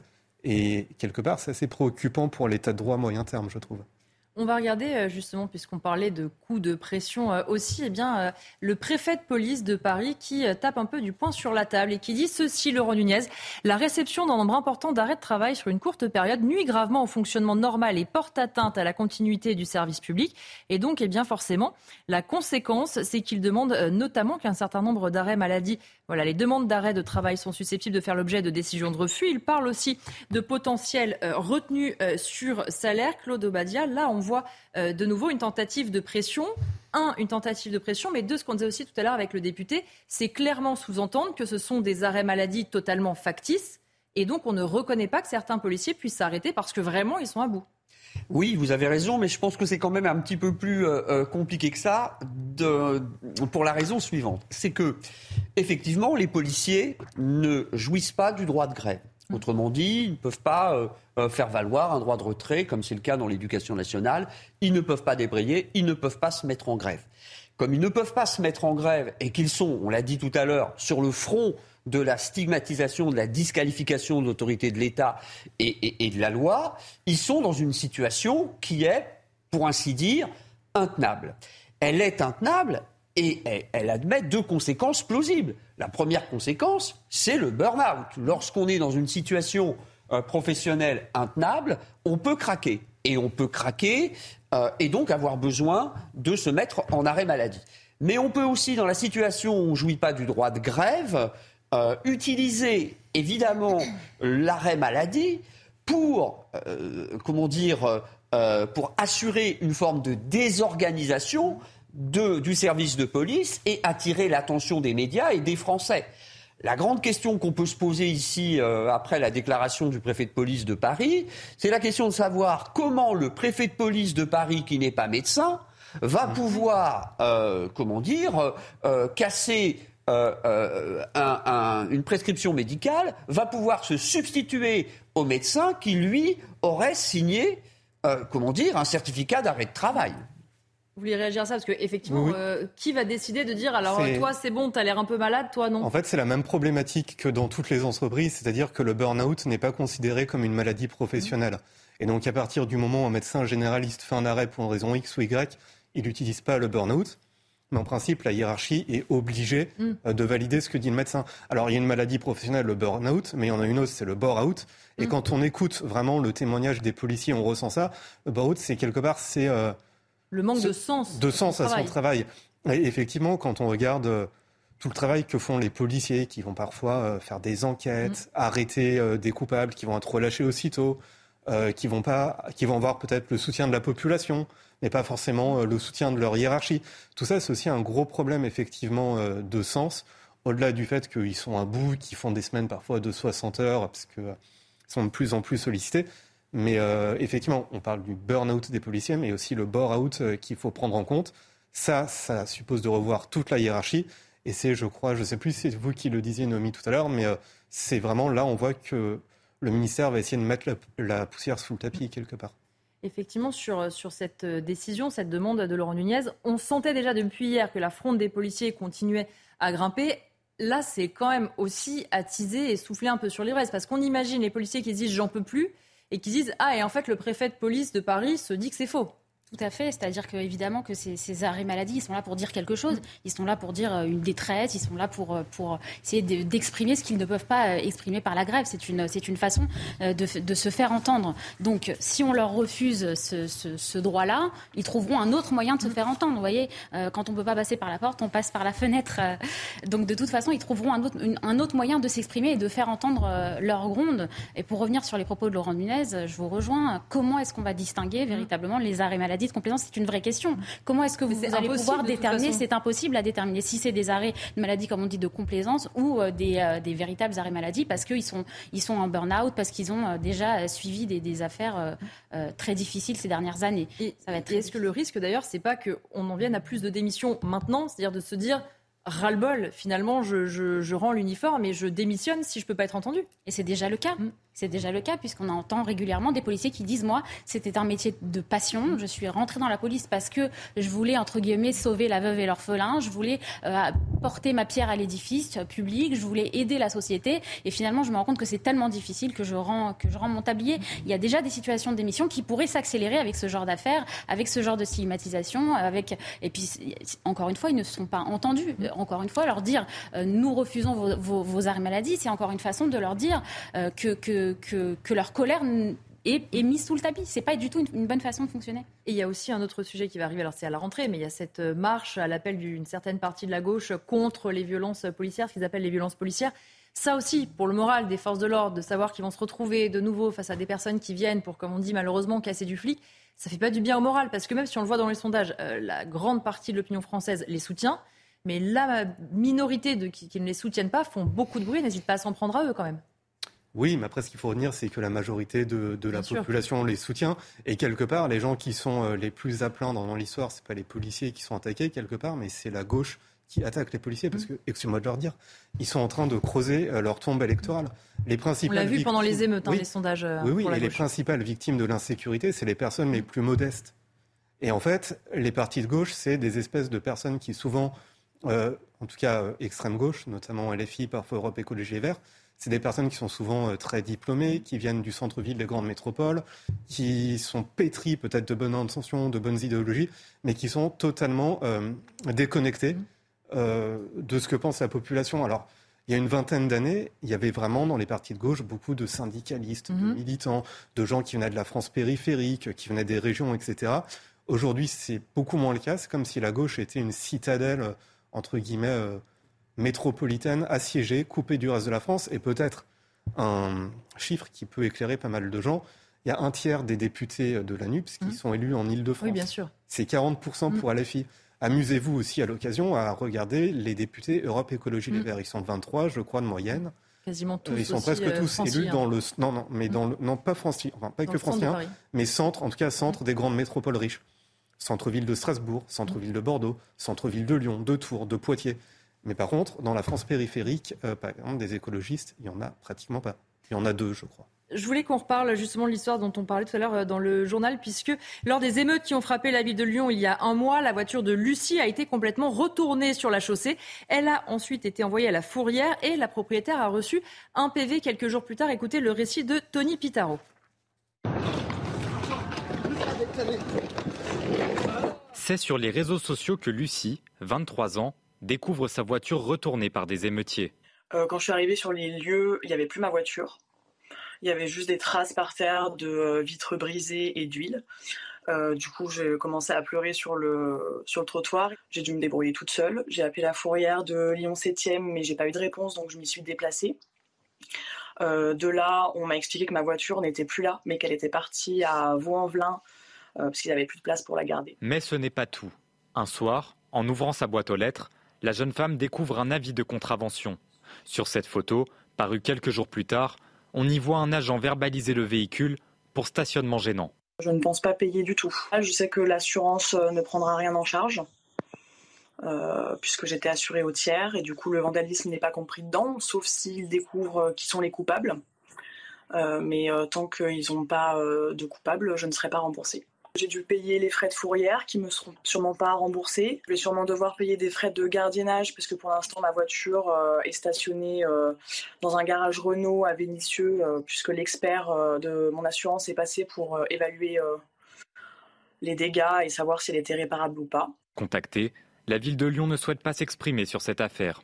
Et je voulais justement qu'on revoie ce sujet parce que euh, depuis ce saut, nos confrères du euh, Progrès qui l'apprennent, la police municipale annonce que ce PV sera classé sans suite. Le retour du bon sens, c'est une bonne nouvelle surtout pour Lucie qu'on avait suivie euh, toute la journée. On marque une courte pause et on se retrouve avec mes invités dans Soir Info. De retour dans Soir Info et tout de suite on va faire un point sur l'actualité avec Simon Guillain. Rebonsoir Simon. Rebonsoir Elodie et bonsoir à tous. Le ministère de l'Intérieur hausse le ton contre le recours par des policiers à des arrêts maladie. La colère au sein de la police a éclaté le 21 juillet dernier après le placement en détention provisoire d'un de leurs collègues marseillais. Dans des notes séparées, le directeur de la police nationale et le préfet de police de Paris ont demandé de refuser ces arrêts maladie ainsi que de procéder à des retenues de salaire. Déjà incarcéré pour 9 ans dans des conditions éprouvantes, le principal opposant au Kremlin, Alexei Navalny, a été condamné à 19 ans de prison supplémentaire pour extrémisme. Une peine que le principal opposant russe devra purger dans une nouvelle colonie pénitentiaire aux conditions particulièrement difficiles. L'ONU et Paris réclament sa libération immédiate et dénoncent un acharnement judiciaire. Et enfin, c'était il y a tout juste trois ans, une explosion meurtrière au port de Beyrouth avait provoqué la mort de 220 personnes. C'était donc le 4 août 2020, la déflagration dévastait des quartiers entiers de la capitale libanaise, 220 morts et plus de 6500 blessés. On va écouter euh, quelques réactions qui ont été recueillies aujourd'hui sur place. Les choses commencent à reprendre leur cours, mais vous ne ressentez pas cette atmosphère de joie On a l'impression que le monde fait semblant d'être heureux. Je pense que nous avons encore besoin de temps. Bien que trois années se soient écoulées, on dirait que l'histoire est nouvelle. Nous sommes un peuple qui s'habitue à tout. Bien sûr, la tristesse existe. Pour traverser cette épreuve, nous devons penser de manière positive et faire revivre Beyrouth, parce que Beyrouth est vivante et ne s'éteindra pas.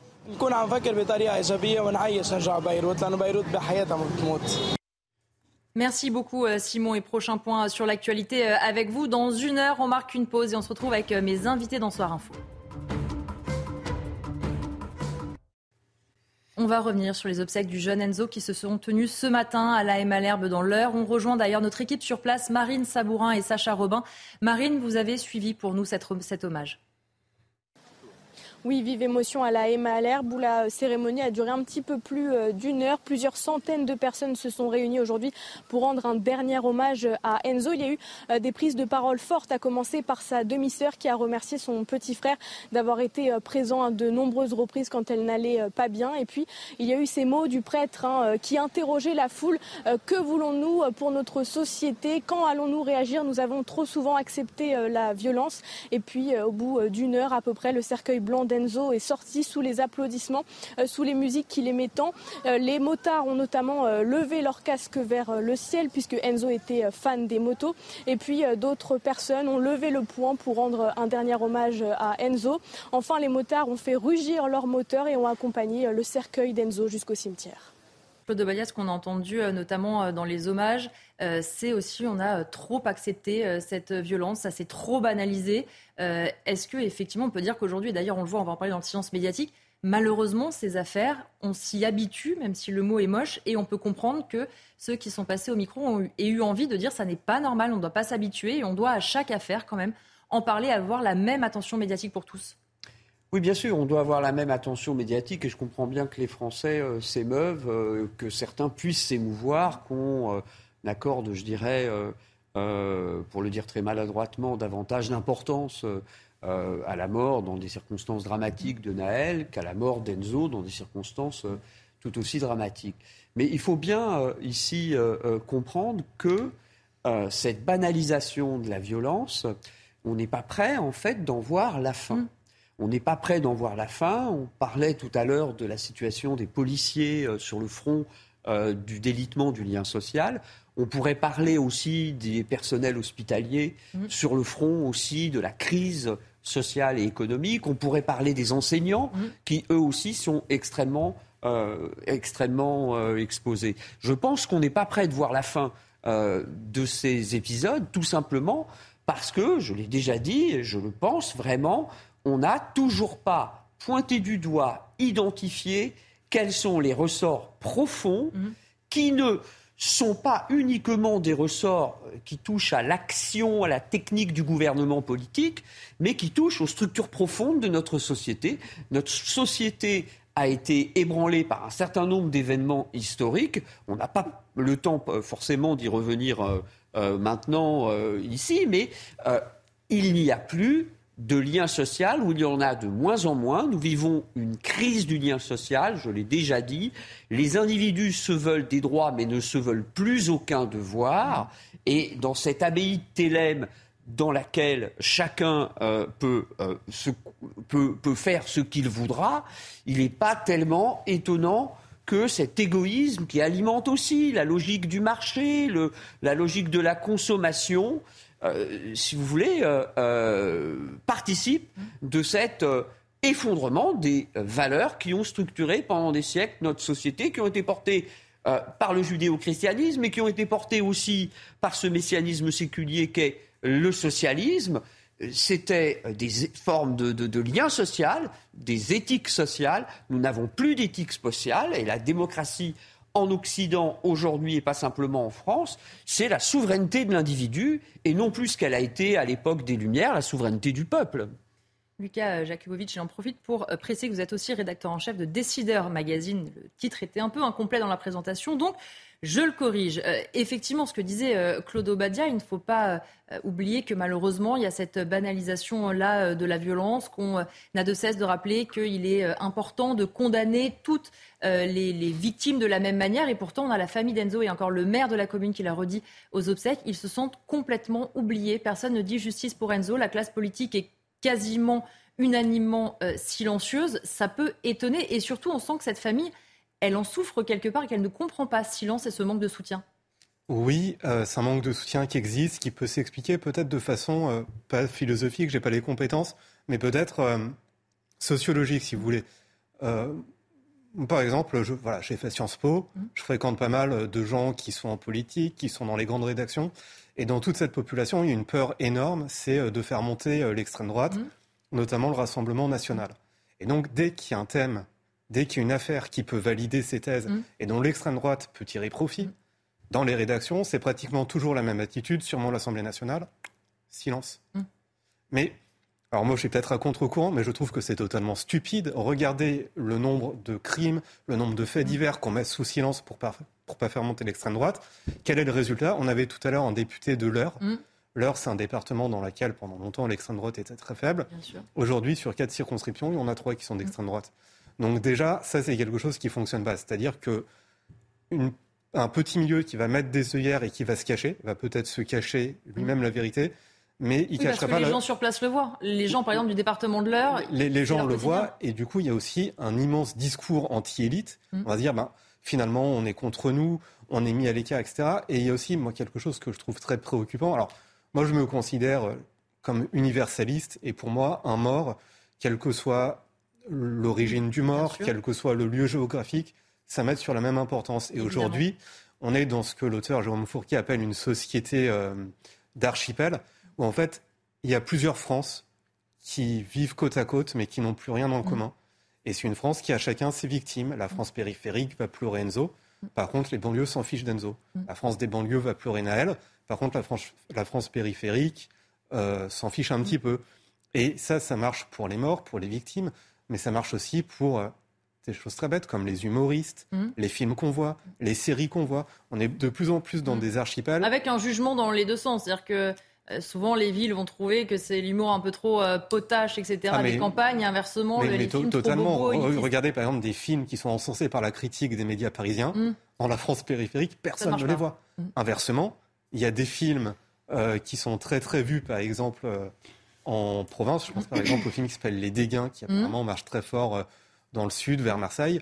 À Paris, il est pratiquement pas à l'affiche et les salles euh, sont vides. En fait, on a que ce soit euh, la culture, l'humour, le sport, on n'a plus rien en commun et c'est ça finalement qui est le, le plus grave et le plus triste. Je voudrais qu'on regarde justement pour vous faire euh, réagir à Noémie Aliwa ce que disait euh, la maman d'Enzo il y a quelques jours à nos confrères du Figaro. Elle disait Pourquoi ne parle-t-on pas de mon fils? Parce qu'il ne vient pas d'une cité mais d'une petite commune de 1400 habitants. Parce que nous sommes dans le respect. Pourquoi notre chef de l'État ne vient pas nous rendre hommage? C'est vrai que c'est une maman qui ne s'est pas montrée. C'est une maman qui dit elle-même qu'elle est euh, pudique, discrète. On peut le comprendre dans un deuil comme celui-ci. Mais malheureusement, elle lance aussi un cri d'alerte en disant Pourquoi on ne nous entend pas? Oui, tout à fait. C'est une maman très digne. D'ailleurs, je vous invite euh, à ceux qui ne l'ont pas fait à aller lire cette interview parce qu'elle est vraiment euh, Mm. très intéressante. Et avec des mots très simples, elle pointe tous les, tous les problèmes dont on est en train de parler. Et elle a raison là-dessus. C'est-à-dire qu'on a l'impression qu'il y a des bonnes et des mauvaises victimes. Qu'il y a des victimes qui méritent de la compassion et d'autres qui n'en méritent pas. Et donc, elle se, si vous voulez, elle se, elle s'étonne du fait que d'autres victimes ont eu beaucoup plus euh, de, ont eu, enfin, d'autres familles de victimes ont eu beaucoup plus de soutien. Alors, on sait qu'à chaque fois, une affaire n'est pas une affaire, un mort n'est pas un mort. Malheureusement, c'est toujours instrumentalisé. On parle toujours de l'instrumentalisation. Vous vous souvenez quand Éric Zemmour parlait de l'affaire Lola, on disait qu'il instrumentalisait l'affaire Lola. Par contre, quand Libération mettait en une le petit Elan, euh, eh bien, on ne disait pas que Libération instrumentalisait la question des, des- des- des souffrances des enfants euh, qui meurent pour défendre l'immigration. Or, c'est toujours une instrumentalisation, c'est toujours un fait divers qu'on va extraire de son contexte pour raconter quelque chose de la société, pour défendre un point de vue ou un autre, pour défendre ou non l'immigration, pour défendre ou non euh, quelque chose. Et, et on voit bien dans cette affaire euh, Enzo, eh bien que effectivement ceux qui s'émeuvent des autres affaires, euh, même vous vous souvenez l'affaire Théo en 2017 avec François Hollande qui était parti à son chevet. Bon, là évidemment c'était quoi le symbole? C'était aussi de parler des violences policières. Et donc là cette affaire Enzo, qu'est-ce qu'elle dit? Elle parle de la violence banalisée, de l'ensauvagement. Justement, on est dans autre chose, on est dans un petit village. Alors moi, euh, ça m'a beaucoup touché les images que vous avez eues dans ce reportage euh, qui est passé juste avant. Vous voyez aussi euh, une, une petite société qui essaie de se rassembler. Vous avez un collectif qui se crée. Alors effectivement, le, Le lien social global est éclaté, mais le lien social euh, tribal entre guillemets, c'est-à-dire des petites communautés, lui, il est resserré parce que la famille est très soutenue. Et ça, c'est touchant à voir aussi, c'est-à-dire que la, la famille, euh, elle est seule vis-à-vis de la France qui est grande, mais elle n'est pas seule dans son village parce que euh, les, les gens se sont déplacés, des centaines de personnes se sont déplacer pour leur rendre hommage. Et ces images sont assez fortes. Donc, si vous voulez, qu'est-ce que dit l'affaire Enzo? Eh bien, elle dit qu'effectivement, il, il, y a des choses qu'on ne veut pas voir, il y a des affaires dont on ne veut pas parler. Quand on n'a pas le bon visage, eh bien, c'est moins intéressant euh, pour, pour certains. Et, la, la, maman, vraiment, elle est, elle, est, euh, elle est touchante et elle a raison. Et, c'est bien qu'on en parle euh, autour, autour de cette table. Elle n'aura pas le, grand, le grand soutien de Mbappé, qui lui, c'était, vous vous souvenez, pour l'affaire pour l'affaire Ménel, s'était permis de, de parler d'un petit ange parti trop tôt. Elle n'aura pas Mbappé, mais elle a son village et elle a nous autour de cette table. Euh, Claude Badia, c'est vrai ce que disait euh, à l'instant Noémie Aliwa, c'est souvent il y a l'instrumentalisation et là on a l'impression que malheureusement la raison pour laquelle une partie de la classe politique n'en parle pas, c'est parce qu'il n'y a rien à récupérer. On voyait que Naël, il y avait le fait d'attiser euh, la haine contre les policiers. Là, en fait, on sent que la classe politique, n'ayant pas de prise sur cette histoire, ne sachant pas comment l'utiliser, se dit bon après tout, justice pour Enzo, c'est pas si grave. Oui, vous avez absolument raison. de toute façon, il faut, comment dire, se libérer de ce préjugé qui voudrait que euh, l'action politique soit euh, prioritairement euh, gouvernée par l'impératif de la vérité, par l'impératif de, de l'intérêt général. La politique, c'est d'abord de la communication. Et ici, il faut souligner qu'effectivement, ce qui gouverne de toute façon l'action politique, là encore, il ne s'agit pas de faire de, la philosophie, mais euh, euh, le principe directeur de l'action politique, c'est celui de l'utilité, c'est celui de l'efficacité. Un bon discours, c'est pas nécessairement un discours vrai, c'est un discours efficace. Une bonne action, c'est pas nécessairement l'action qui sert euh, l'intérêt public, c'est une action qui produit un effet optimum sur éventuellement euh, la société civile, euh, les électeurs. Donc oui, on est dans une espèce de pragmatisme, d'utilitarisme communicationnel qui amène euh, les politiques, les responsables politiques, non seulement ceux qui gouvernent, mais la classe politique dans son entier, à faire des choix qui peuvent nous paraître cyniques mmh. et qui, évidemment, nous paraissent extrêmement, euh, extrêmement regrettable du point de vue euh, de la souffrance des uns et des autres euh, qui, dans des circonstances pareilles, comment dire, ne fait aucun doute. Est-ce que effectivement, cette, comme on le disait, malheureusement, il y a une partie de la classe politique qui se dit on ne peut pas récupérer, on ne peut pas instrumentaliser la famille, donc finalement, on ne prend même pas la, tête, la peine de faire un tweet, de lancer, euh, on a vu beaucoup euh, dire pourquoi il n'y a pas le justice pour Enzo, par exemple, sur les réseaux sociaux, parce qu'on se dit finalement, pour une partie de la classe politique, c'est un fait divers tout simple quand certains, par contre, font toute une histoire euh, d'autres affaires, de manière légitime sans doute, mais aussi parce que ça sert leurs intérêts, tout simplement. Oui, tout à fait. Et mais après, on peut être très très cynique. Si euh, le tueur avait été un migrant euh, musulman, mmh. vous pourriez être sûr que le Rassemblement est national ou ah oui, bien sûr, fait 20 000 hein, tweets en disant francocide, etc. Donc le, on va dire la récupération va des deux côtés. En fait, vous parliez de l'utilité ou le but ou l'utilitarisme de la politique. Il y a deux buts en fait pour les dirigeants politiques. Le premier, c'est de court terme et c'est de se faire élire ou réélire. Et là, effectivement, il n'y a pas trop de choses à prendre pour, euh, pour des gains électoraux à moyen terme. Et finalement, la meilleure chose à faire pour certains, c'est de se taire. Le deuxième but d'un homme politique, et c'est peut-être plus noble, c'est de montrer qu'on agit, de changer les choses. Et là, en l'occurrence, qu'est-ce que peut faire euh, sur le court terme, ou mmh. même qu'est-ce qu'ont fait les dirigeants politiques ces 20 dernières années contre euh, la violence dans la société? Ben, Pas grand-chose. Vous voyez que euh, la violence est souvent liée, par exemple, au manque d'éducation. Mmh. Depuis 20 ans non-stop, on dégringole dans les tests PISA. Mmh. Donc, quel homme politique digne de foi pourrait dire euh, c'est un problème d'éducation, il faut investir dans l'éducation, sachant que depuis 20 ans, par exemple, notre éducation se casse euh, la figure dans les tests internationaux?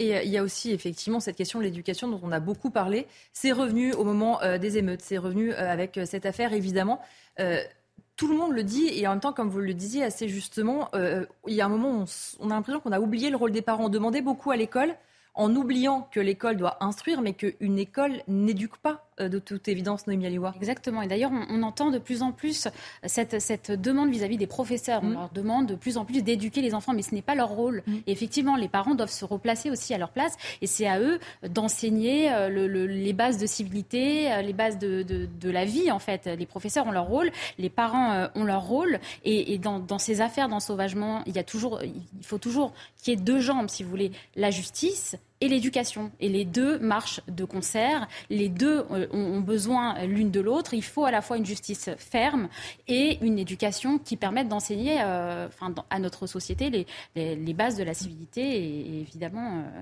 essayer d'endiguer la violence au départ. Et ça se passe dans l'éducation. Claude Obadia, un dernier mot sur, sur ce sujet, justement sur l'importance de, l'éducation. Oui, très vite, pour rebondir sur ce que disait Noémie, l'école française, elle s'est fondée à la fin du XVIIIe siècle sur une distinction établie par Condorcet entre l'instruction et l'éducation. L'instruction est imputable à l'autorité des maîtres, l'éducation imputable à celle des familles. C'est d'ailleurs à ce titre que la religion a été priée de ne pas pénétrer l'enceinte de l'école, puisque la religion relève de l'éducation. Mais Noémie, je suis enseignant, j'enseigne euh, dans l'enseignement supérieur, mais aussi dans l'enseignement euh, dans le second degré, et je peux vous assurer que les élèves que nous scolarisons aujourd'hui euh, dans euh, le second degré, dans le premier degré, souffrent souvent d'un déficit d'éducation.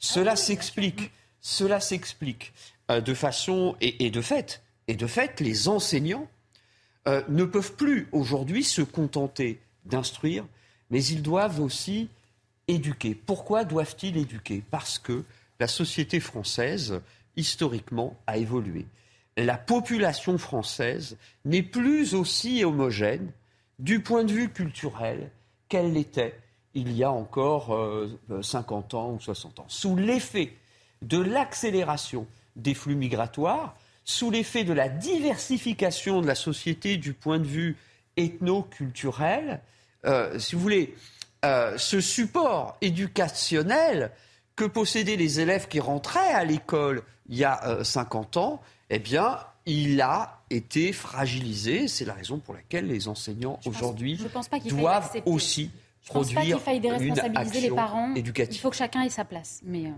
on aura ce débat une autre fois. Pour terminer très rapidement, je voudrais qu'on dise euh, un mois après la cyberattaque du CHU de Rennes, eh bien, le groupe de malfaiteurs n'a toujours pas officiellement revendiqué son action.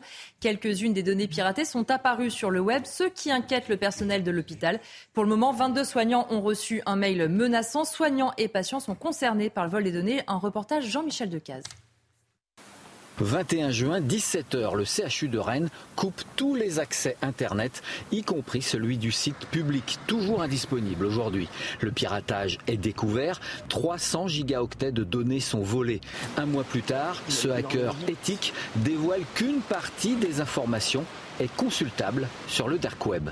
On a des dossiers médicaux, on a dedans aussi un peu les informations personnelles, on a aussi un peu les informations sur, le, euh, sur les différents, euh, en tout cas sur le personnel de santé de l'hôpital. On parle aussi un peu de données financières, donc données aussi de fonctionnement du CHU. Le personnel est inquiet, outre des dossiers médicaux et parfois le leur avec numéro de sécu, la cyberattaque concerne aussi leur bulletin de paye et peut-être leurs coordonnées bancaires. Mon compte a été bloqué et j'ai ouvert des nouveaux codes d'accès. Par prévention, j'ai posé une marque courante à la gendarmerie par rapport à une éventuelle usurpation d'identité pour le futur. Voilà. Nos données personnelles, elles sont parties euh, dans l'internet. Euh, on sait que l'internet ne s'efface jamais. Euh, est-ce qu'elles peuvent ressortir bientôt, dans six mois? Dans plusieurs années. Pour le moment, la crainte principale des spécialistes informatiques porte sur les possibles usurpations d'identité et de futures arnaques par mail ou par téléphone qui viseraient les 9000 agents du CHU et leurs patients. On va continuer les débats de Soir Info avec mes invités dans un instant, mais on marque une courte pause. À tout de suite. On va parler euh, maintenant des fêtes de Bayonne. 920 plaintes, une enquête après le décès d'un jeune homme de 19 ans, un homme de 46 ans mort après une violente agression. Quatre procédures pour viol, 28 euh, gardes à vue. On l'a appris hein, aujourd'hui, le cas de quadragénaire qui avait été agressé le premier soir des fêtes de Bayonne est malheureusement décédé. On rappelle qu'en rentrant à son domicile, il a fait une remarque à trois hommes qui urinaient devant chez lui en leur demandant d'aller plus loin. Voilà, malheureusement, euh, le bilan a une partie, évidemment, pas l'intégralité de la partie de l'ambiance des fêtes de Bayonne. Claude Obadia, malheureusement, quand on voit euh, ce triste bilan, encore le décès de cet homme aujourd'hui, euh, on se dit c'est bien triste qu'un tel événement extrêmement populaire qui ramène entre 1,2 million et 1 million 300 000 touristes chaque été se termine ainsi. Oui, évidemment, c'est euh, déplorable, c'est proprement effrayant.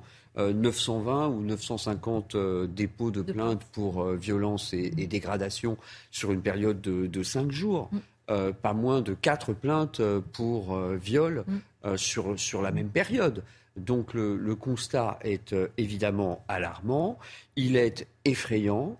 Je me demande si euh, l'alcool ne coule pas euh, je dirais, euh, à flot de façon inconsidérée. Vous demandez vraiment sincèrement ou c'est un peu ironique parce qu'on sait en général l'ambiance malheureusement Voilà, il m'est arrivé dans ma jeunesse d'aller euh, aux fêtes de Bayonne.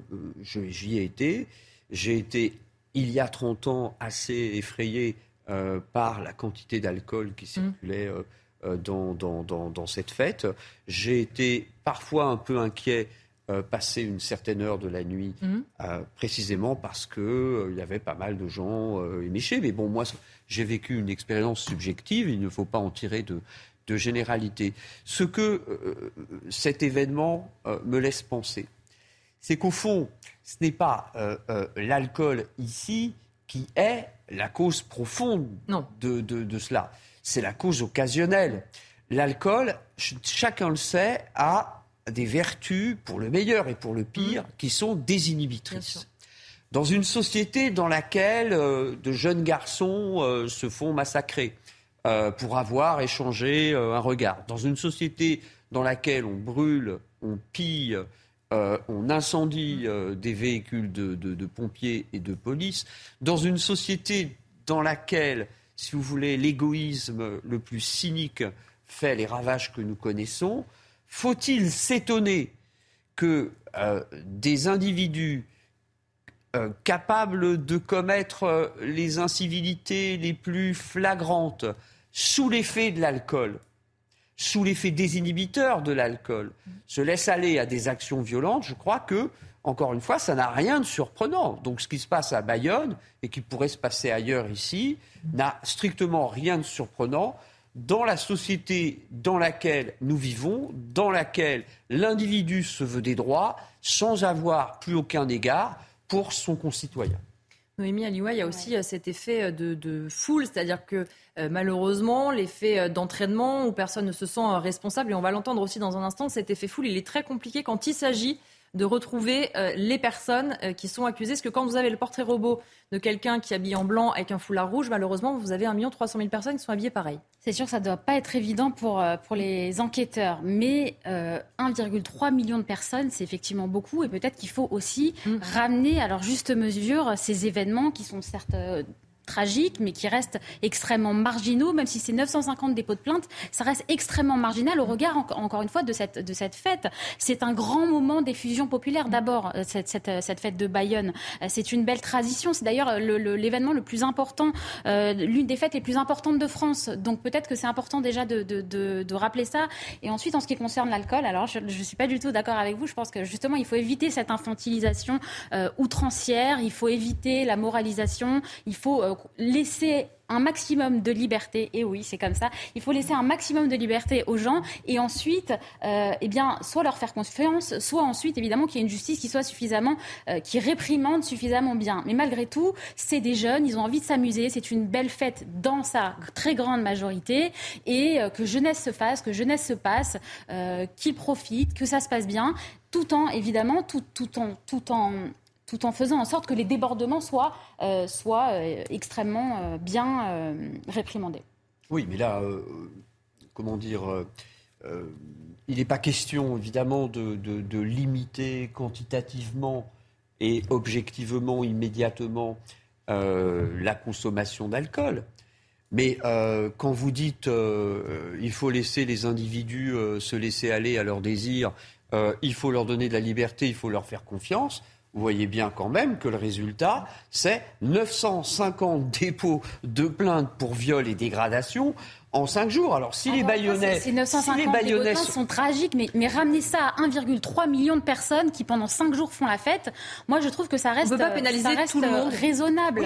Ça reste une, une, très belle fête, une effusion populaire, et c'est 1,3 million de personnes. Encore une fois, c'est gigantesque. Vous imaginez pendant plusieurs jours. Moi je trouve que ils se, globalement, on peut dire quand même qu'ils se sont plutôt bien tenus, qu'ils ont profité, et encore une fois que jeunesse se fasse, c'est important euh, dans, le cadre de la loi. Si les Bayonnais en sont d'accord, et si les victimes de ces 950 dépôts de plaintes dont quatre pour viol, en sont d'accord, j'en suis d'accord avec eux. Mais euh, euh, ici, nous ne faisons encore une fois que constater des, des faits sans porter de jugement sur la pertinence de l'organisation de cette manifestation et sans du tout nier son caractère culturellement euh, pertinent, folklorique, etc. Mais là, on s'interroge sur, comment dire, des faits de violence euh, qui ont quand même causé la mort d'un individu, d'un de nos concitoyens. Tragiques, condamnables, mais extrêmement marginaux. C'est juste important de replacer ça dans marginaux. Je voudrais qu'on revienne justement aussi sur euh, les difficultés. On en parlait. Euh, eh bien, pour les enquêteurs de retrouver évidemment les personnes qui ont pu commettre des méfaits. Écoutez le commissaire Karim Filali, les chefs du service de police de Bayonne. Ce qui est compliqué, c'est qu'on cherche une aiguille dans une gueule de foin. Donc on a trois individus euh, dans une foule dense. On était euh, lors de la cérémonie d'ouverture des fêtes de Bayonne qui drainent énormément de monde. Les fêtes de Bayonne, c'est 1 300 000 personnes euh, sur l'ensemble des fêtes. voilà. Et qui plus est, avec une tenue vestimentaire qui se ressemble plus ou moins. Alors là, on a un signalement qui est un petit peu différent. Donc c'est ce sur quoi nous travaillons actuellement, notamment sur le fait qu'ils soient torse nu. mais effectivement, c'est des investigations qui qui sont difficiles et qui sont longues parce que euh, on a une espèce d'anonymisation des individus de par la densité de la, de la foule. Et la police recherche toujours ces trois individus hein, qui ont battu euh, à mort cet homme. Il y a un appel à témoins qui a été euh, dévoilé. Si vous avez des informations, vous pouvez joindre ce numéro 05 57 85 77 00. c'est vrai, Lucas Jakubovic, que aussi, forcément, c'est la difficulté après, quand il y a des enquêtes, de retrouver. Mais comme le disait aussi Noémie Aliwa, euh, quand on voit qu'il y a 1,3 euh, million de personnes qui se sont rendues sur place, on se dit aussi que si on veut sécuriser, si on veut être sûr qu'il n'y a aucun débordement, c'est strictement impossible. On ne peut pas mettre des policiers derrière chaque personne qui va aller faire la fête et où, dans la plupart des cas, chacun se comporte bien et de manière euh, civilisée. Ça, c'est sûr. Et je reviens à ce que vous disiez tout à l'heure, entre guillemets, les deux facteurs explicatifs peut-être de ce meurtre, l'alcool, la foule. pendant que vous discutiez, je pensais à quelque chose. On fait souvent le procès à la presse en disant vous êtes anxiogène, vous parlez tout le temps de faits divers, de meurtres, etc., que la société est peut-être euh, moins violente qu'avant. Mm. Moi, ce que j'observe, c'est que quand on regarde ces derniers mois, on a eu une personne âgée qui a été tabassée à mort mm. parce qu'elle disait à des jeunes de faire moins de bruit. On a eu une personne qui s'est fait tabasser à mort parce qu'elle demandait de ne pas uriner devant sa porte. On a eu une personne qui a été, on l'a vu tout à l'heure dans l'heure, tuée pour un mauvais regard. Et des choses comme ça, il y en a de plus en plus. Et en fait, moi, ce que j'aimerais vraiment savoir, c'est est-ce qu'il est, est, possible de recenser, entre guillemets, tous ces crimes gratuits qui ont eu lieu en France pendant deux ans, et peut-être de comparer par rapport à 50 ans, par rapport à 100 ans, pour savoir si oui ou non on est vraiment dans une société euh, plus violente? Mmh. J'arrive pas à savoir statistiquement si on est dans une société qui est plus violente qu'avant. Si on en parle davantage. Ou si euh, ces crimes sont plus mis en lumière qu'avant. Et ça, j'aimerais vraiment avoir une réponse pour savoir si oui ou non on est euh, dans de l'ensauvagement ou pas. Parce que beaucoup de gens vont dire, mais vous savez, dans les balles populaires du 19e siècle, il y avait aussi mm. des bagarres de bandes, il y avait aussi des querelles amoureuses, il y avait aussi des gens qui étaient euh, tués pour rien, et ce serait vraiment très intéressant qu'un criminologue nous donne vraiment des chiffres euh, Pour bah, terminer là-dessus, Noémie. Oui, bah, écoutez, il y en a un qui l'a fait, c'est Alain Bauer, criminologue, qui a travaillé exactement sur ces questions et qui vous répond oui, clairement, depuis un demi-siècle, il y a une augmentation des violences, c'est indéniable. En France Oui. Parce qu'il y avait un livre à l'étranger qui disait en fait il n'y a pas de. Si vous prenez sur le, sur le demi-siècle dernier, il y a une augmentation. Si vous prenez sur, les, sur deux ou trois siècles, c'est différent parce que ça dépend des époques, etc. Mais en tout cas, là, sur les 50 dernières années, il y a manifestement une augmentation des violences. Et euh, je vous renvoie aux travaux de Alain Bauer, criminologue, qui a beaucoup travaillé sur ces questions. Et pour terminer euh, sur ce sujet, je voudrais qu'on donne la parole euh, justement aux habitants de Bayonne. Ils s'étaient regroupés en hommage à cet homme. Leurs témoignages ont été recueillis par Antoine Estet, notre envoyé spécial sur place. Quand on participe à des fêtes, on n'est pas là pour se faire massacrer euh, par des gens qui ne respectent rien. Mais ça aurait pu arriver à n'importe qui, à moi, à vous. Euh, non, je pense qu'il y a quand même des mesures à prendre. Maintenant, c'est pas normal. Pour oui, pour un an, maintenant, on peut vous tuer pour un regard, pour une cigarette, là, pour parce que ce monsieur a demandé gentiment qu'on n'urine pas devant sa porte. Et, voilà, et, c'est l'ensauvagement du monde actuel, et c'est dommage. Ah bien moi c'est très important parce que je n'en peux plus de toute cette violence qu'il y a à l'heure actuelle. On fait rien, on est euh, passif. Je ne sais pas combien de temps ça va durer. J'ai peur que ça finisse très mal. On a l'impression que c'est que nous, le petit peuple, qui se rend compte. Et on a peur. Moi j'ai pas fait le fait de Bayonne, j'ai pas mis les pieds. Et j'habite à Bayonne. On va changer de sujet maintenant et parler d'Adjira, 45 ans, qui a été tuée mi-juillet à son domicile de Franconville dans le Val d'Oise. Elle avait vu début mai sa demande d'ordonnance de protection contre son mari rejetée par le tribunal de Pontoise.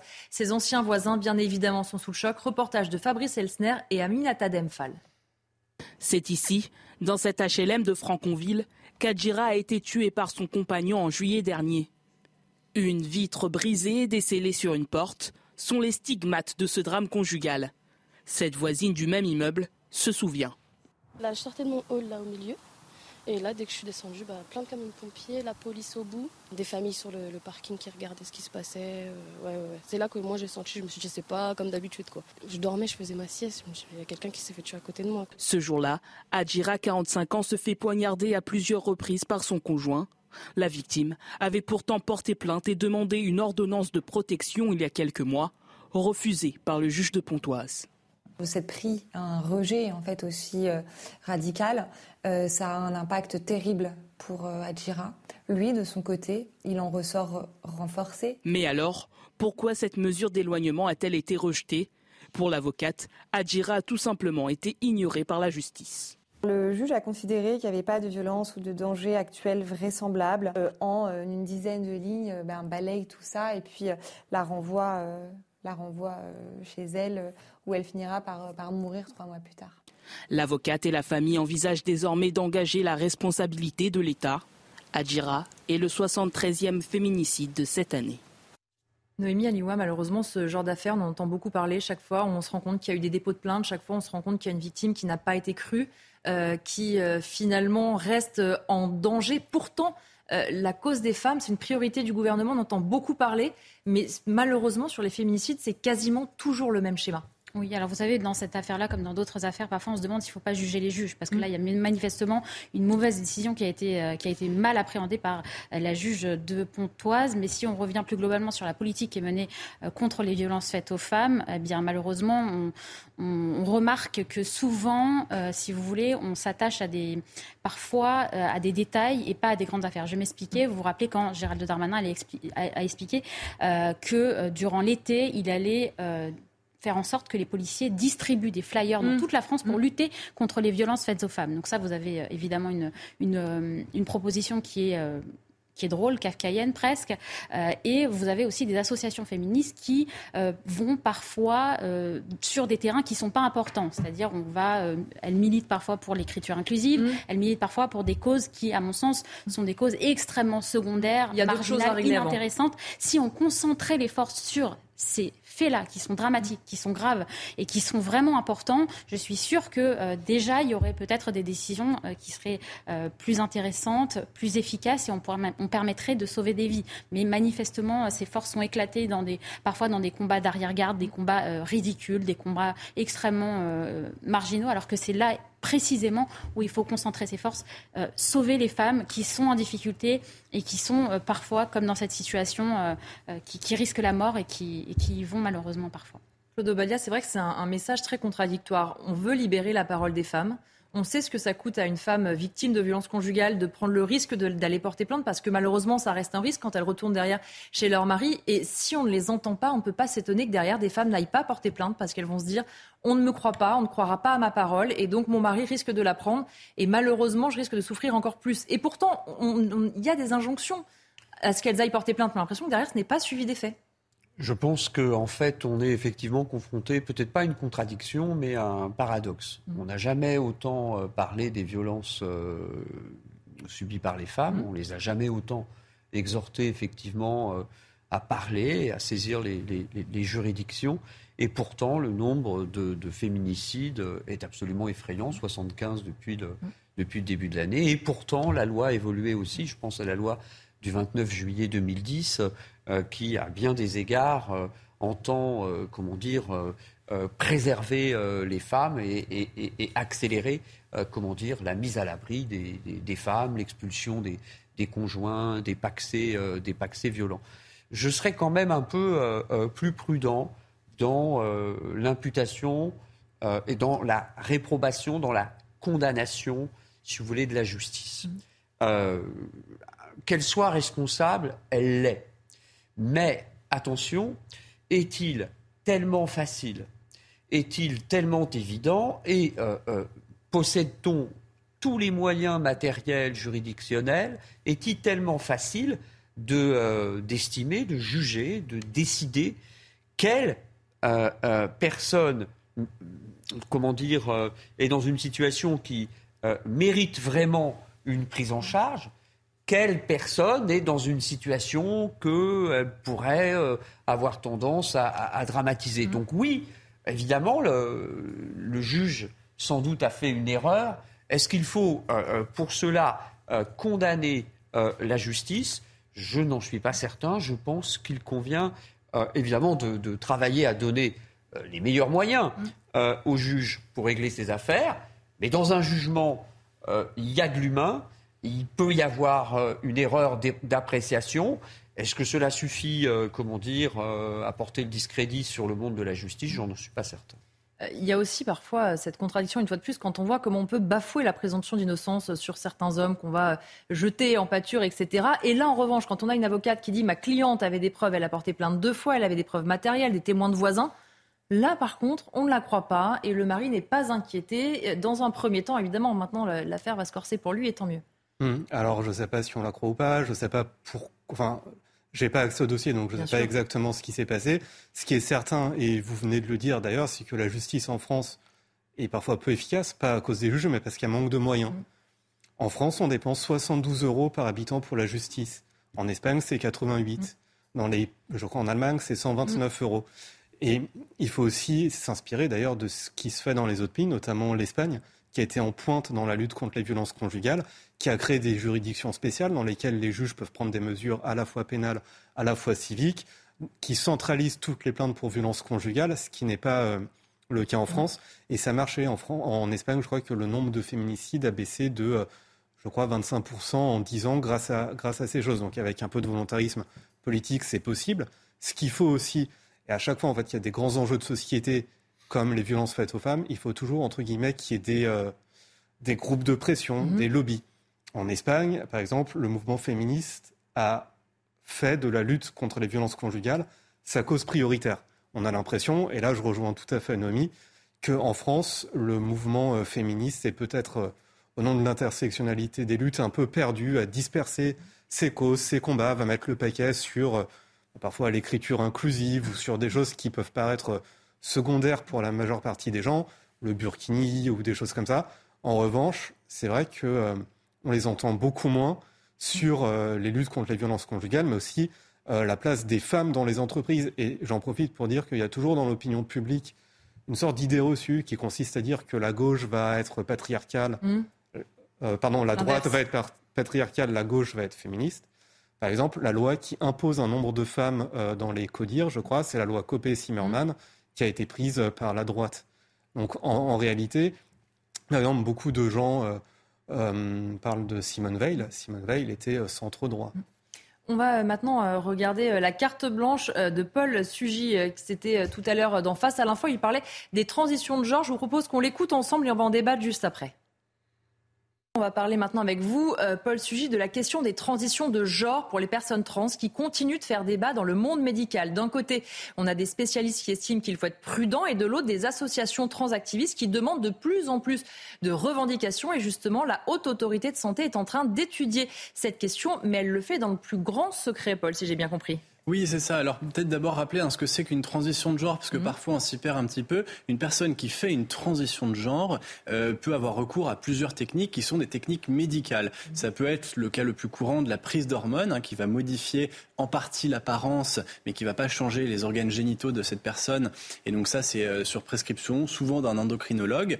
Et puis il peut y avoir ensuite des opérations de chirurgie plus lourdes, de réassignation sexuelle. Euh, les plus courantes sont les opérations mammaires. Et puis aussi des opérations euh, qui concernent le changement des organes génitaux euh, pour que euh, un homme doté d'un pénis soit ensuite doté d'un utérus ou l'inverse évidemment. Donc ça, ces opérations-là, elles sont possibles en France comme dans de nombreux pays occidentaux. on a même des chirurgiens qui sont à la pointe de, des nouvelles découvertes qui permettent de faire ces, ces, opérations. Elles sont la plupart du temps entièrement remboursées hein, par l'assurance maladie et simplement on n'y accède pas aussi simplement qu'en claquant des doigts et en disant un matin à un médecin je veux que vous m'opériez. Mhm. il y a un parcours qui, c'est vrai, est assez parfois assez long pour les personnes qui veulent en faire la demande. Ce parcours a un intérêt. Il consiste à s'assurer que la personne a réellement pesé toutes les mhm. conséquences de ses décisions. Ce qu'autant la prise d'hormones, c'est parfois réversibles. En revanche, évidemment, les opérations chirurgicales ne le sont pas. Et lorsque l'on a euh, complètement euh, terminé un parcours de réassignation euh, sexuelle, eh bien, on ne peut plus revenir en arrière. On assiste de plus en plus, hélas, dans le monde, à des exemples parfois assez tristes de personnes qui disent plusieurs années plus tard je n'avais pas suffisamment réfléchi, j'ai été trop rapidement confronté à ce choix et qui regrettent finalement les opérations chirurgicales dont elles ont fait l'objet, alors pourtant évidemment qu'elles étaient consenties Mhm. au moment de le faire. Alors évidemment, quand on a fait un tatouage qu'on regrette un peu, d'abord on peut toujours l'effacer, ensuite c'est moins grave. Mhm. Lorsque l'on est dans un corps qui ne nous plaît plus du tout et que l'on regrette d'avoir finalement saccagé le corps précédent, c'est beaucoup plus profond comme, euh, comme, enjeu, évidemment. Donc euh, notamment en France, on, par exemple, on demande de consulter euh, un expert psychiatrique ou psychologique qui va à un moment ou à un autre du parcours et eh bien s'assurer que la personne, effectivement, dans son discernement, a, si vous voulez, toutes les facultés requises pour prendre sa décision. Là, euh, on touche maintenant à une revendication très forte des associations que j'appellerais, euh, pour euh, faire simple, transactivistes, mhm. c'est-à-dire toutes les associations qui défendent les revendications des mouvements trans. Elles considèrent, si vous voulez, que toutes ces précautions que l'on met en place sont au fond des barrières qui freinent le libre choix des personnes et qui font obstacle donc à la décision que veulent prendre les personnes transgenres au moment où elles décident vraiment de faire appel à la chirurgie. Donc ce qu'ils demandent, c'est de mettre à plat toutes ces barrières, toutes ces précautions d'aller beaucoup plus vite. Et notamment, une revendication en particulier, c'est de laisser finalement aux médecins généralistes quasiment toute liberté pour, au bout d'une consultation parfois, pouvoir dire d'accord, euh, j'accepte que cette personne euh, rentre dans un parcours de transition de genre. Donc c'est finalement enlever toutes ces précautions. C'est une revendication très forte et elle est évidemment controversée. On a vu euh, notamment par exemple en Finlande des universités ou des centres hospitaliers faire un peu machine arrière. eh bien en France, ces associations-là voudraient au contraire que l'on accélère. Alors comme beaucoup de débats dans le monde médical et scientifique, eh ben, euh, la meilleure manière de trancher est de réunir des experts euh, du monde médical, souvent aussi euh, des usagers, donc en l'occurrence des personnes transgenres, et puis de les faire réfléchir sur la base d'études concrètes, solides, qui permettent d'étayer scientifiquement, au fond, la nature des décisions à prendre. C'est ce que fait la Haute Autorité de Santé, c'est l'un de ses rôles, c'est-à-dire que souvent, elle nomme des groupes de travail, sur demande d'ailleurs du ministre de la Santé. Il y a une lettre de mission avec un ordre du jour très précis qui a été fixé, en l'occurrence, sur la question des parcours de transition de genre. Et euh, ce groupe de travail, sur la base d'une méthodologie euh, très sérieuse qui consiste à examiner une bibliographie, c'est-à-dire une liste d'études scientifiques conduites, etc., eh bien, doit à la fin proposer de nouvelles recommandations qui vont s'imposer, si vous voulez, qui auront une valeur d'autorité auprès du monde médical. Donc la haute autorité de santé planche sur ces recommandations simplement, et là c'est assez surprenant parce que c'est peu coutumier dans le mode de fonctionnement de la haute autorité de santé, elle a refusé de communiquer l'identité et surtout les professions et euh, si vous voulez, le CV des personnes qui participent à ce groupe de travail. Ce qui est quand même particulièrement étonnant. Et elles sont justifiées, euh, notamment lorsque, enfin moi j'ai eu à le faire en tant que journaliste, on leur demande de communiquer la, liste, hein, la composition de ce groupe. Ils sont justifiés en disant on veut éviter toute pression sur les personnes qui participent à ce groupe de travail, surtout dans un contexte évidemment très polémique puisque la question trans est régulièrement sujette à débat. Et justement, il y a une décision qui vient de tomber. La Haute Autorité de Santé va donc devoir révéler la composition de ce fameux groupe de travail. Oui, parce qu'il y a une association qui s'appelle les Juristes pour l'enfance, représentée notamment par euh, Aude Mirkovic, qui a demandé à euh, la Haute Autorité de Santé de lui communiquer euh, ce, document. C'est considéré comme un document administratif, hein, la liste des personnes qui participent à un groupe de travail d'une administration comme la Haute Autorité de Santé. C'est un document qui, en théorie, est communicable à tout administré qui en fait la demande.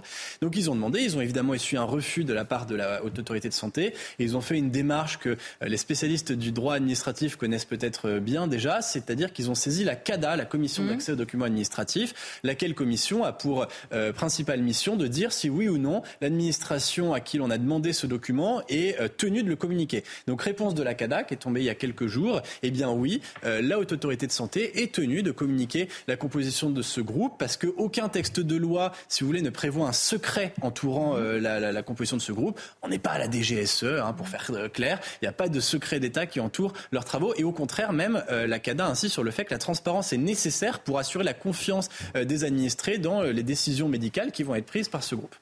Et euh, on risque de découvrir que les dés sont pipés, c'est ce que vous nous dites. Oui, alors en fait, j'avais évidemment moi mené ma petite enquête de mon côté. J'étais parvenu à recomposer quasiment intégralement, à la, euh, si vous voulez, la, nature du groupe. Et c'est évidemment maintenant, euh, une fois qu'on a un peu les éléments en tête, légitime et logique que la haute autorité de santé est tenue à se faire discrète, parce qu'en réalité, ce groupe de travail, c'est ce que j'ai démontré, est complètement trusté par des personnes qui sont soit eux-mêmes des militants transactivistes, mhm. euh, soit qui sont des personnes euh, du monde médical, mais qui ont pris fait et cause euh, pour les revendications des transactivistes. D'ailleurs, un, chiffre qui est étonnant, quasiment un tiers des personnes sont elles-mêmes trans. Alors c'est mhm. normal de demander à un ou deux usagers, peut-être trois, dans un groupe de travail comme ça, d'une trentaine de personnes, de donner leur avis. Mais au point que là, un tiers des personnes soient trans elles-mêmes, ça pose question.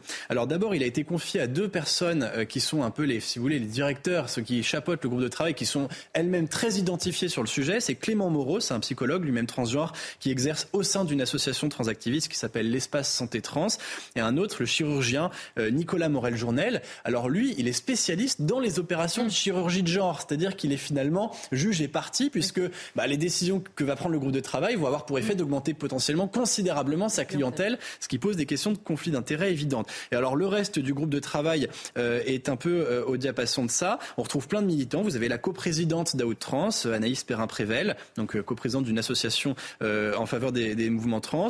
Une ancienne journaliste, Béatrice Denaès, qui est d'ailleurs elle-même trans aussi, qui a fondé une association trans s'appelle Trans Santé France. Euh, Claire Van Dendrich, qui est membre d'une autre association qui s'appelle Accept Testé. Louvre Zimmerman, qui a écrit beaucoup d'articles pour cette même association. Marie Terrouche, qui a milité notamment pour l'acceptation des enfants trans à l'école. Et ce qui est surprenant, c'est donc ce que je vous ai dit du côté des professionnels de santé. Beaucoup ont pris position pour, dans des articles scientifiques, par exemple, ou même dans des euh, organes militants, pour les revendications des personnes trans. Alors, je suis désolé, la liste est un peu euh, fastidieuse, mais parmi eux, vous avez la gynécologue Nathalie Chabert-Buffet, qui estime notamment que la prise en charge médicale des personnes trans est encore insuffisante, le psychiatre Jean Chambry, qui a défendu à plusieurs reprises les transitions de genre pour les enfants mineurs, euh, la généraliste Laura de Salas-Prado, qui est elle-même trans et qui est membre d'une asso qui s'appelle le Réseau Santé Trans, bon, etc. La liste complète est dans un article que j'avais publié en juin dans le Figaro, si cela vous intéresse, mais pour vous dire que les dés sont pipés d'avance ce groupe de travail, rien que dans sa composition même, si vous voulez, est complètement rangé à l'avis euh, des revendications des associations trans. Pour finir et pour bien comprendre ce qui va se passer dans ce groupe de travail, en fait, on a encore très peu d'études euh, suffisamment claires avec des échantillons suffisamment importants qui permettent eh bien d'évaluer les effets psychologiques, etc., des transitions de genre, de la prise d'hormones. Et donc, en l'absence d'études, ce qui se passe dans le monde médical, c'est que le consensus des chercheurs peut servir de preuve. Mmh. Euh, alors, c'est un peu technique. On parle, il y a différents grades, si vous voulez, de preuves. Mais là, il faut bien comprendre que les décisions que vont prendre euh, ces, euh, ces personnes assemblées autour d'une table auront à la fin l'équivalence d'une preuve scientifique apportée par une étude rigoureuse conduite selon une méthodologie donnée. Donc, euh, les conclusions de ce groupe vont avoir ensuite une force considérable pour la façon dont le monde médical va appréhender la question trans. Et je crois que la haute autorité de santé aura des comptes à rendre si elle n'est pas capable d'équilibrer davantage la prise en compte des points de vue dans la façon dont les travaux vont être conduits. Claude Obadia, c'est vrai que c'est un sujet extrêmement euh, sensible, extrêmement euh, précis, comme nous l'a expliqué euh, Paul Sugy, avec, on voit bien, deux, de camps, entre guillemets, les associations qui essayent d'encourager, etc., et le monde médical qui rappelle quand même que ces transitions sont des transitions très compliquées, au long cours, et qui ne sont pas réversibles. Et on a l'impression que parfois la prise en charge au début ne permet pas de détecter une personne qui pourrait le regretter deux, trois, dix ans après.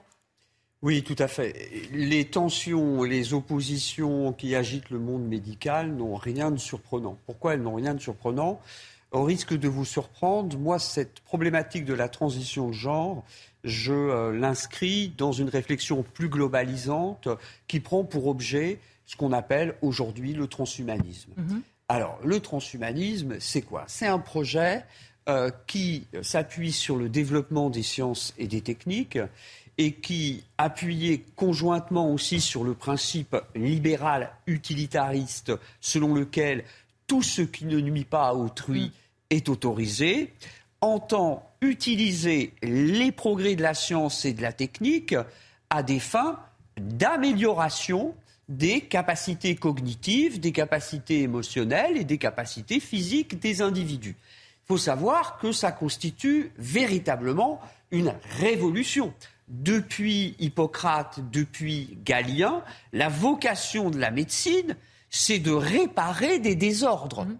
Donc elle est réparative. Là, on veut une médecine améliorative, c'est-à-dire une médecine mise au service mmh. du dépassement des capacités euh, humaines. Ce que je remarque aussi, euh, le problème est compliqué, c'est que jusqu'à il n'y a pas très longtemps, on ne parlait pas de genre, mmh. on parlait de sexe. Le sexe est naturel, le genre serait quelque chose qui n'est pas de l'ordre du donné, mais qui est de l'ordre du construit, quelque chose de culturel.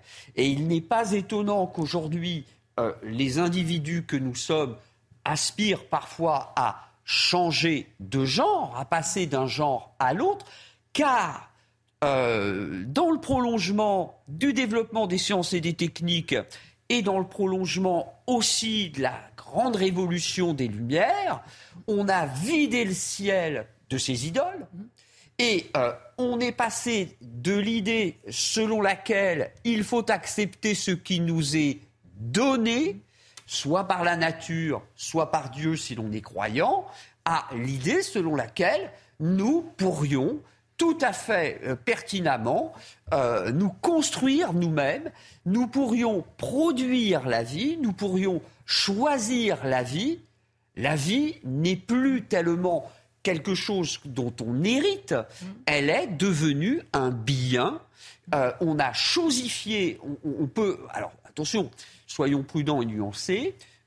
Il y a dans le courant du transhumanisme effectivement eu un accent qui vise finalement à faire de la vie quelque chose dont on peut disposer. Et là encore, c'est une autre révolution. La vie était traditionnellement quelque chose dont on héritait quelque chose dont on devait s'accommoder. Aujourd'hui, c'est quelque chose dont on doit pouvoir disposer, comme on devrait pouvoir, dans euh, euh, l'optique du transhumanisme, choisir euh, les aptitudes de nos enfants, choisir la couleur des yeux de nos enfants, etc. etc. Noémie voit sur cette question? Je vous rejoins complètement. C'est ce, projet un peu prémétéen, prométhéen, mais qui va aussi dans le sens de la négation de la nature. C'est-à-dire que, euh, comme vous l'avez dit, tout est un petit peu construction euh, sociale pour ces gens. Il n'y a pas de sexe. Mmh. Peu importe le sexe avec lequel on est euh, quand, quand, quand on est, ce qui compte, c'est le genre. Donc mmh. tout est construit socialement. N'importe qui peut être un homme ou une femme en fonction de, de, ses désirs, puisque tout est construit par la société et tout est à déconstruire. Ça s'inscrit dans ce grand phénomène de la déconstruction qu'on a, dans lequel on s'enfonce toujours un petit peu plus. Mais c'est vrai que ça pourrait être simplement du théorique et ça pourrait être intéressant si ça ne devenait pas, euh, si vous voulez, euh, quelque chose de, de, une forme de mouvement. Euh, qui touche un peu à une forme de terrorisme intellectuel. Je vous invite à lire les travaux euh, de, la pédopsychiatre et psychanalyste euh, Caroline euh, Eliachev et Céline Masson qui, écrit qui, ont écrit un livre aux éditions de l'Observatoire qui s'appelle La fabrique de l'enfant transgenre. Et elles, elles alertent en tant que pédopsychiatre et en tant que psychanalyste parce que cette question des enfants, elle est, elle est très importante. C'est-à-dire que là, il ne s'agit pas, encore une fois, d'adultes qui mm-hmm. ont souffert pendant des décennies et qui considèrent que qu'ils ont eu, ils, ils ont été pas assigné au bon sexe à la naissance. Là, c'est des enfants qu'on euh, endoctrine en leur disant est-ce que tu es garçon ou est-ce que tu es fille? Des enfants qui ont 5, 6, 7 ans. Qui ne se posent peut-être pas la question. Qui ne se posent peut-être pas la question et donc qui se retrouvent euh, à vouloir faire parfois euh, plaisir à leurs parents et on, se retrouve avec des enfants qui, qui, vont se, changer avant même d'avoir atteint la, la, majorité sexuelle, avant même d'avoir atteint la puberté, ils vont changer de sexe. Et c'est, je pense, la question des enfants, là, elle doit nous alerter. Encore une fois, tout adulte consent temps qu'il prend une décision pour sa vie, ça le regarde que lui. S'il regrette deux jours après, ça ne regarde que lui. Mais les enfants, on doit les protéger. La société doit protéger les enfants de euh, ce genre de choses. Et pourquoi il y a une forme de terrorisme intellectuel? Parce que tous ceux qui osent s'attaquer à ces problèmes-là, eh bien, ils sont euh, blacklistés, ils sont diabolisés. Les deux, les deux psychanalystes dont je vous parle, euh, leurs conférences ont été littéralement annulées. Je vous invite à lire les, les papiers qui ont été écrits là-dessus. C'est impressionnant. Et puis, évidemment, la reine de celle qui a été qualifiée de transphobe, c'est Joanne Rowling, la maman d'Harry Potter, qui, elle, eh bien, euh, vit une véritable cabale depuis qu'elle ne fait qu'expliquer que les femmes euh, sont constituées par un utérus. Voilà ce qu'elle dit, c'est-à-dire une, forme de banalité, euh, pardonnez-moi. Et pour avoir dit et pour défendre ce point de vue, qui est finalement un point de vue qui respecte les éléments de la nature, eh bien, cette femme-là, elle est complètement... elle est attaquée de mm. toutes parts depuis, depuis, depuis des années. Merci beaucoup. On va continuer nos débats dans un instant, mais on retrouve Simon Guillain pour un point complet sur l'actualité. Rebonsoir Simon. Bonsoir Elodie et bonsoir à tous ceux qui nous rejoignent sur CNews à 23h. Un rassemblement a eu lieu en fin de journée pour rendre hommage à l'homme de 46 ans décédé jeudi. Il avait été violemment agressé lors des fêtes de Bayonne. Il a succombé à ses blessures après plus d'une semaine de coma artificiel. Le 26 juillet dernier, le quadragénaire a été roué de coups par trois individus qu'il avait surpris en train d'uriner devant sa porte. Les trois suspects, âgés de 20 à 25 ans, sont toujours activement recherchés. Et justement, pour euh, tenter de les retrouver, un appel à témoins a été lancé. Euh, la police a même diffusé un portrait robot au lendemain de cette agression. Je vous propose d'écouter les précisions de Caroline Parizel, vice-procureure du parquet de Bayonne.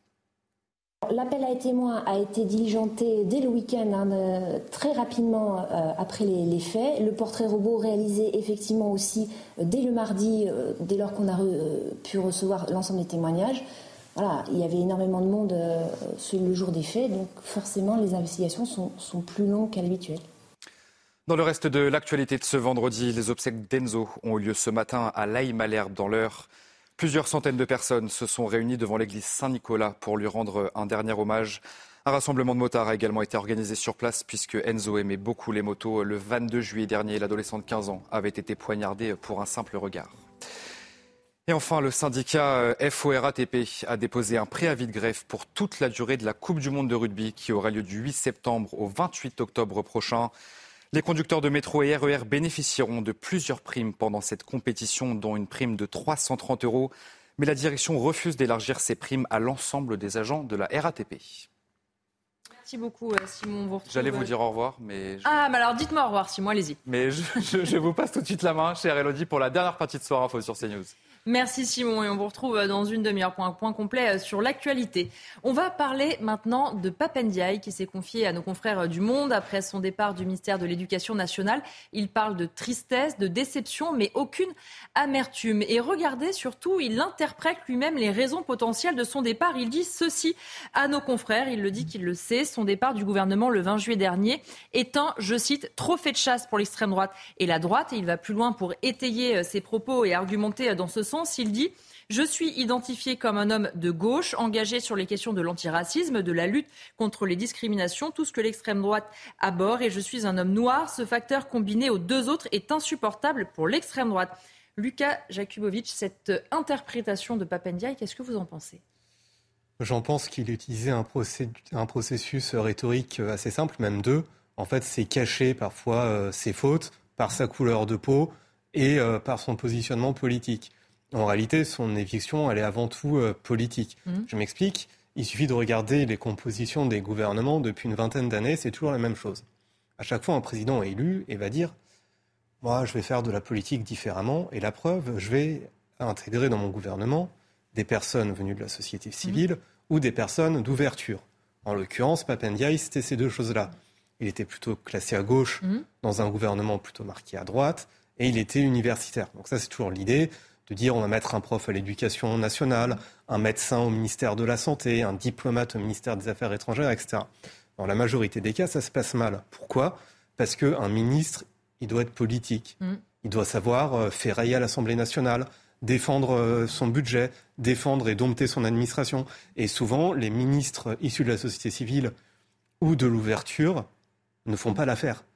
Et au premier remaniement, ils sautent et ils sont remplacés par des technocrates parce que là, on parle beaucoup de Papendiaï, mais j'aimerais rappeler aussi que dans le dernier gouvernement, il y avait un urgentiste qui était au ministère de la Santé, M.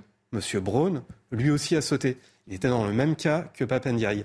Il n'arrivait pas à, entre guillemets, euh, avoir les budgets qu'il voulait, contrôler son administration, donner une impulsion, répondre à l'opposition. Les dons ont été remplacés par des personnes vraiment politiques. Gabriel Attal est l'ancien directeur de, de cabinet d'Elisabeth Borne. Et donc, en fait, tous les débats sur le wokisme, le trophée de l'extrême droite, etc., c'est totalement euh, infondé. C'est vraiment de la politique politicienne. Il faut vraiment regarder comment organiser le pouvoir. Plus les quinquennats ou avant les septennats avancent, plus on fait appel à des politiciens de métier. Et là, c'était le cas. On va avoir une autre euh, citation de Papendia. Il confie que lors de son départ de l'hôtel de Rochechouart, qui donc abrite euh, son ministère, il parle de ces forces obscures qui n'ont cessé de critiquer ce qu'il était davantage que ce qu'il faisait, le dépeignant en wokiste ou en indigéniste, Claude Obadia. Écoutez, euh, ce que dit Papendiaï de l'influence de la droite et de l'extrême droite sur son éviction ne m'intéresse pas. Ce qui m'intéresse, C'est ce que dit, écrit ou a fait Papendiaï. Or, en mai 22, sur France Culture, Papendiaï déclare Le génie français cache souvent un universalisme chauvin d'hommes blancs hétérosexuels. Alors, je suis extrêmement étonné que un ministre de la République ou quelqu'un qui euh, soit sur le point de rentrer au gouvernement puisse considérer que l'universalisme peut être euh, chauvin, euh, avantager les blancs au service des hétérosexuels contre les homosexuels. Ça me paraît extrêmement choquant et je crois que si Papendiaï a quitté le gouvernement, c'est peut-être aussi parce qu'il a une vision, une conception de l'universalisme républicain qui relève davantage des intellectuels et des philosophes communautaristes canadiens et américains dont on taira les noms ici, plutôt que de la tradition française républicaine. La vérité, c'est que Papendiaï, comme ses prédécesseurs, avait trois sujets majeurs. Le premier, la défense de la laïcité à l'école. Lorsqu'il rend hommage à Samuel Paty en novembre, 22, en novembre 2022, euh, Papendiaï euh, euh, adresse des louanges aux enseignants et il vante les mérites de la République. Mais la République n'a pas besoin qu'on lui adresse des félicitations et des louanges. La République, elle a besoin qu'on la défende. Mmh. Elle a besoin qu'on combatte pour elle. Or, dans le même temps, en novembre 22, que dit Papendiaï au sujet des tentatives de détournement de la loi de 2004 sur l'interdiction du port de vêtements de signification religieuse en milieu scolaire il dit qu'il est impossible de reconnaître un vêtement qui, par nature ou destination, a une signification religieuse, et il remet le couvert qu'avait posé Lionel Jospin en 1989 au sujet de l'affaire du foulard de Creil, en chargeant les chefs d'établissement, au cas par cas, de décider euh, quel euh, euh, vêtement aurait une signification religieuse et quel autre ne l'aurait pas. L'attitude du ministre ici, pour ce qui concerne la défense de la laïcité, est absolument, elle a été absolument un signe et insupportable. Deuxième dossier qu'avait Papendiaï à régler comme ses prédécesseurs, c'est le dossier de la mixité sociale, c'est le dossier des inégalités sociales. Or, lorsque Papendiaï demande aux établissements privés de euh, faire un effort pour assurer de la mixité sociale, que fait-il? Il leur demande de s'engager. Les établissements privés refusent de s'engager. Papendiaï fait marche arrière. Il aurait très bien pu, euh, comment dire, imposer, euh, euh, des quotas en disant tout simplement, écoutez, vous euh, fonctionnez avec le budget de l'État puisque vous travaillez, vous êtes des établissements privés sous contrat. Si jamais vous ne jouez pas la règle du jeu, à ce moment-là, vous vous autofinancez. Troisième dossier, le recrutement des enseignants. La baisse de l'école aujourd'hui, c'est la baisse du niveau des enseignants particulièrement cruelle et flagrante dans le premier degré. Il faut savoir qu'il y a plusieurs académies en France dans lesquelles il y a davantage de postes au concours de, professeurs des écoles que de candidats. Ça veut dire très simplement que les concours de recrutement des professeurs du premier degré dans un certain nombre d'académies, l'Académie de Versailles, l'Académie de Créteil, mais il y en a d'autres, ont perdu toute sélectivité. C'est une catastrophe pour le monde de l'éducation. On va regarder euh, un autre extrait de cet article. Emmanuel Macron l'a déjà presque oublié quand dans un entretien au Figaro magazine daté du 4 août, il vante la mission de Gabriel Attal. Noémie Aliwa, il faut quand même remarquer que quand Gabriel Attal a fait son euh, discours au ministère et ensuite son premier déplacement, il coche case après case. Il s'engage sur tous les dossiers sur lesquels Papendiaï a échoué. Il peut dire que c'est la cause de l'extrême droite, mais ce n'est pas franchement un cadeau de la part de celui qui lui succède. Il met aussi en évidence les échecs de son prédécesseur. Tout à fait. D'ailleurs, sur cette antenne, on l'appelait l'anti-Papendaï euh, Gabriel Attal. Et ça s'est vraiment vu effectivement au moment de la passation de pouvoir, lorsqu'il a pointé les trois axes qu'il allait défendre euh, au cours de sa, de sa mission de nouveau ministre de l'Éducation, Gabriel Attal. Euh, il a pointé donc la nécessité de travailler sur, sur l'instruction, sur la laïcité, de remettre l'autorité aussi au cœur de, de, de l'école. Et c'est vrai que c'est des, des, choses sur, sur, lesquelles on n'a jamais vraiment entendu Papendiaï. Donc, c'est effectivement un autre, une autre impulsion qui est donnée par le nouveau ministre de l'Éducation mais qui par ricochet remet aussi mm. euh, sur la table euh, ses, failles à lui, les failles de, de Papendiaï. Donc, euh, mais, mais ce, qui est, ce, qui est, frappant aussi quand même dans cette déclaration, c'est l'absence totale d'introspection mm. de la part de Papendiaï. C'est pas sa faute. Qui ne remet jamais en question euh, peut-être son bilan, peut-être euh, les décisions qu'il a prises lorsqu'il était ministre de l'Éducation. C'est toujours le symbole qu'il incarne, il revient toujours sur le symbole qu'il incarne, il se défend lui-même comme un symbole, mais pourtant il a un bilan. Je veux dire, en tant que ministre de l'Éducation, il pourrait aussi euh, évoquer certaines des choses qu'il a mis en place ou non. or, il ne le fait pas et c'est sans doute parce qu'il y a des chances pour que son, son bilan ne soit pas indélébile dans l'histoire de, du ministère de l'Éducation. Une dernière citation du ministre, l'ancien ministre de l'Éducation nationale. Je regrette de ne pas avoir été suffisamment tacticien. La seule question, c'est de savoir si en politique, on peut aussi admettre les gens qui ne sont pas de purs professionnels. Vous en parliez, euh, Lucas, il y a un instant, mais moi, ce qui m'interpelle, c'est la première partie de la phrase. Euh, on sait qu'un certain nombre de ministres lui ont dit dès le début, il faut que tu t'empares de tes sujets, on ne t'entend pas assez, tu n'es pas assez médiatique. Est-ce que c'est au moment où on quitte le ministère qu'on se dit, j'aurais dû être tactique? Un peu bah, tard, non? Assez, souvent, euh, assez souvent, oui. Par exemple, erreur technique. Quand il a insulté votre chaîne d'extrême droite. Mmh on voit qu'effectivement, personne dans son gouvernement euh, ne l'a soutenu. En principe, un homme politique, avant de faire une punchline, il doit savoir en avance s'il va avoir le soutien de ses pairs ou pas. Ça, effectivement, c'est une erreur technique. Alors peut-être, j'ai bien l'impression que ici, euh, quand même, Pape Diaye est sur ce plateau peut-être un peu diabolisé. Et donc pour être l'avocat du diable d'une certaine façon sur son bilan, il faut savoir qu'il y a un, vraiment, il a dit pendant sa cérémonie de passation de pouvoir, le ministère de l'Éducation, c'est un ministère du temps long et on met de nombreuses années pour voir l'impact des réformes. On peut impulser des choses. On peut impulser, mais par exemple, quand on, quand on parle de Jean-Michel Blanquer, qui en 2017 a dédoublé les classes de CP en zone, euh, maintenant s'appelle REP+. C'est à partir de maintenant qu'on commence à voir s'il y a des impacts mm. positifs ou pas.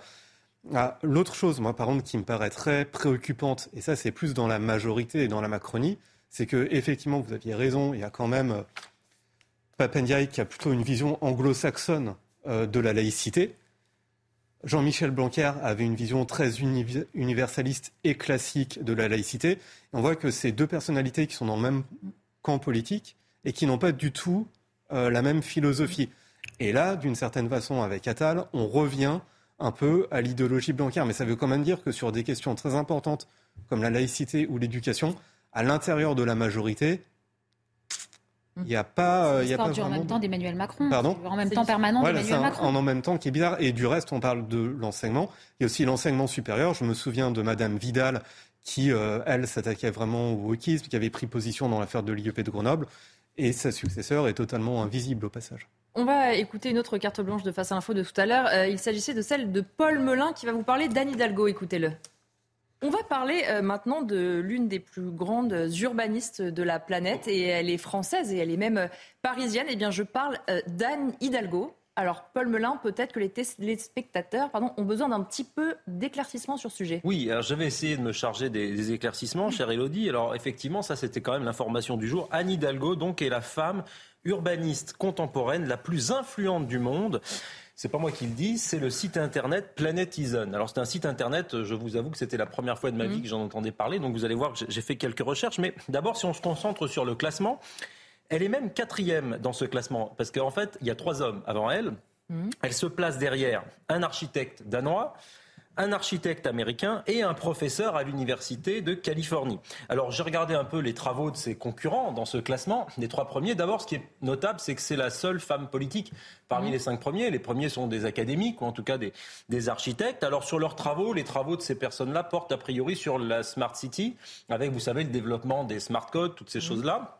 Ils portent bien sûr beaucoup sur les questions d'écologie, de verdissement des centres urbains, euh, de fin de l'automobile, etc. Et euh, ils interrogent souvent, ces gens-là également, la place de l'humain dans la ville, la démocratie participative, le rôle des gens dans la ville, etc. L'inclusion, comme on dit.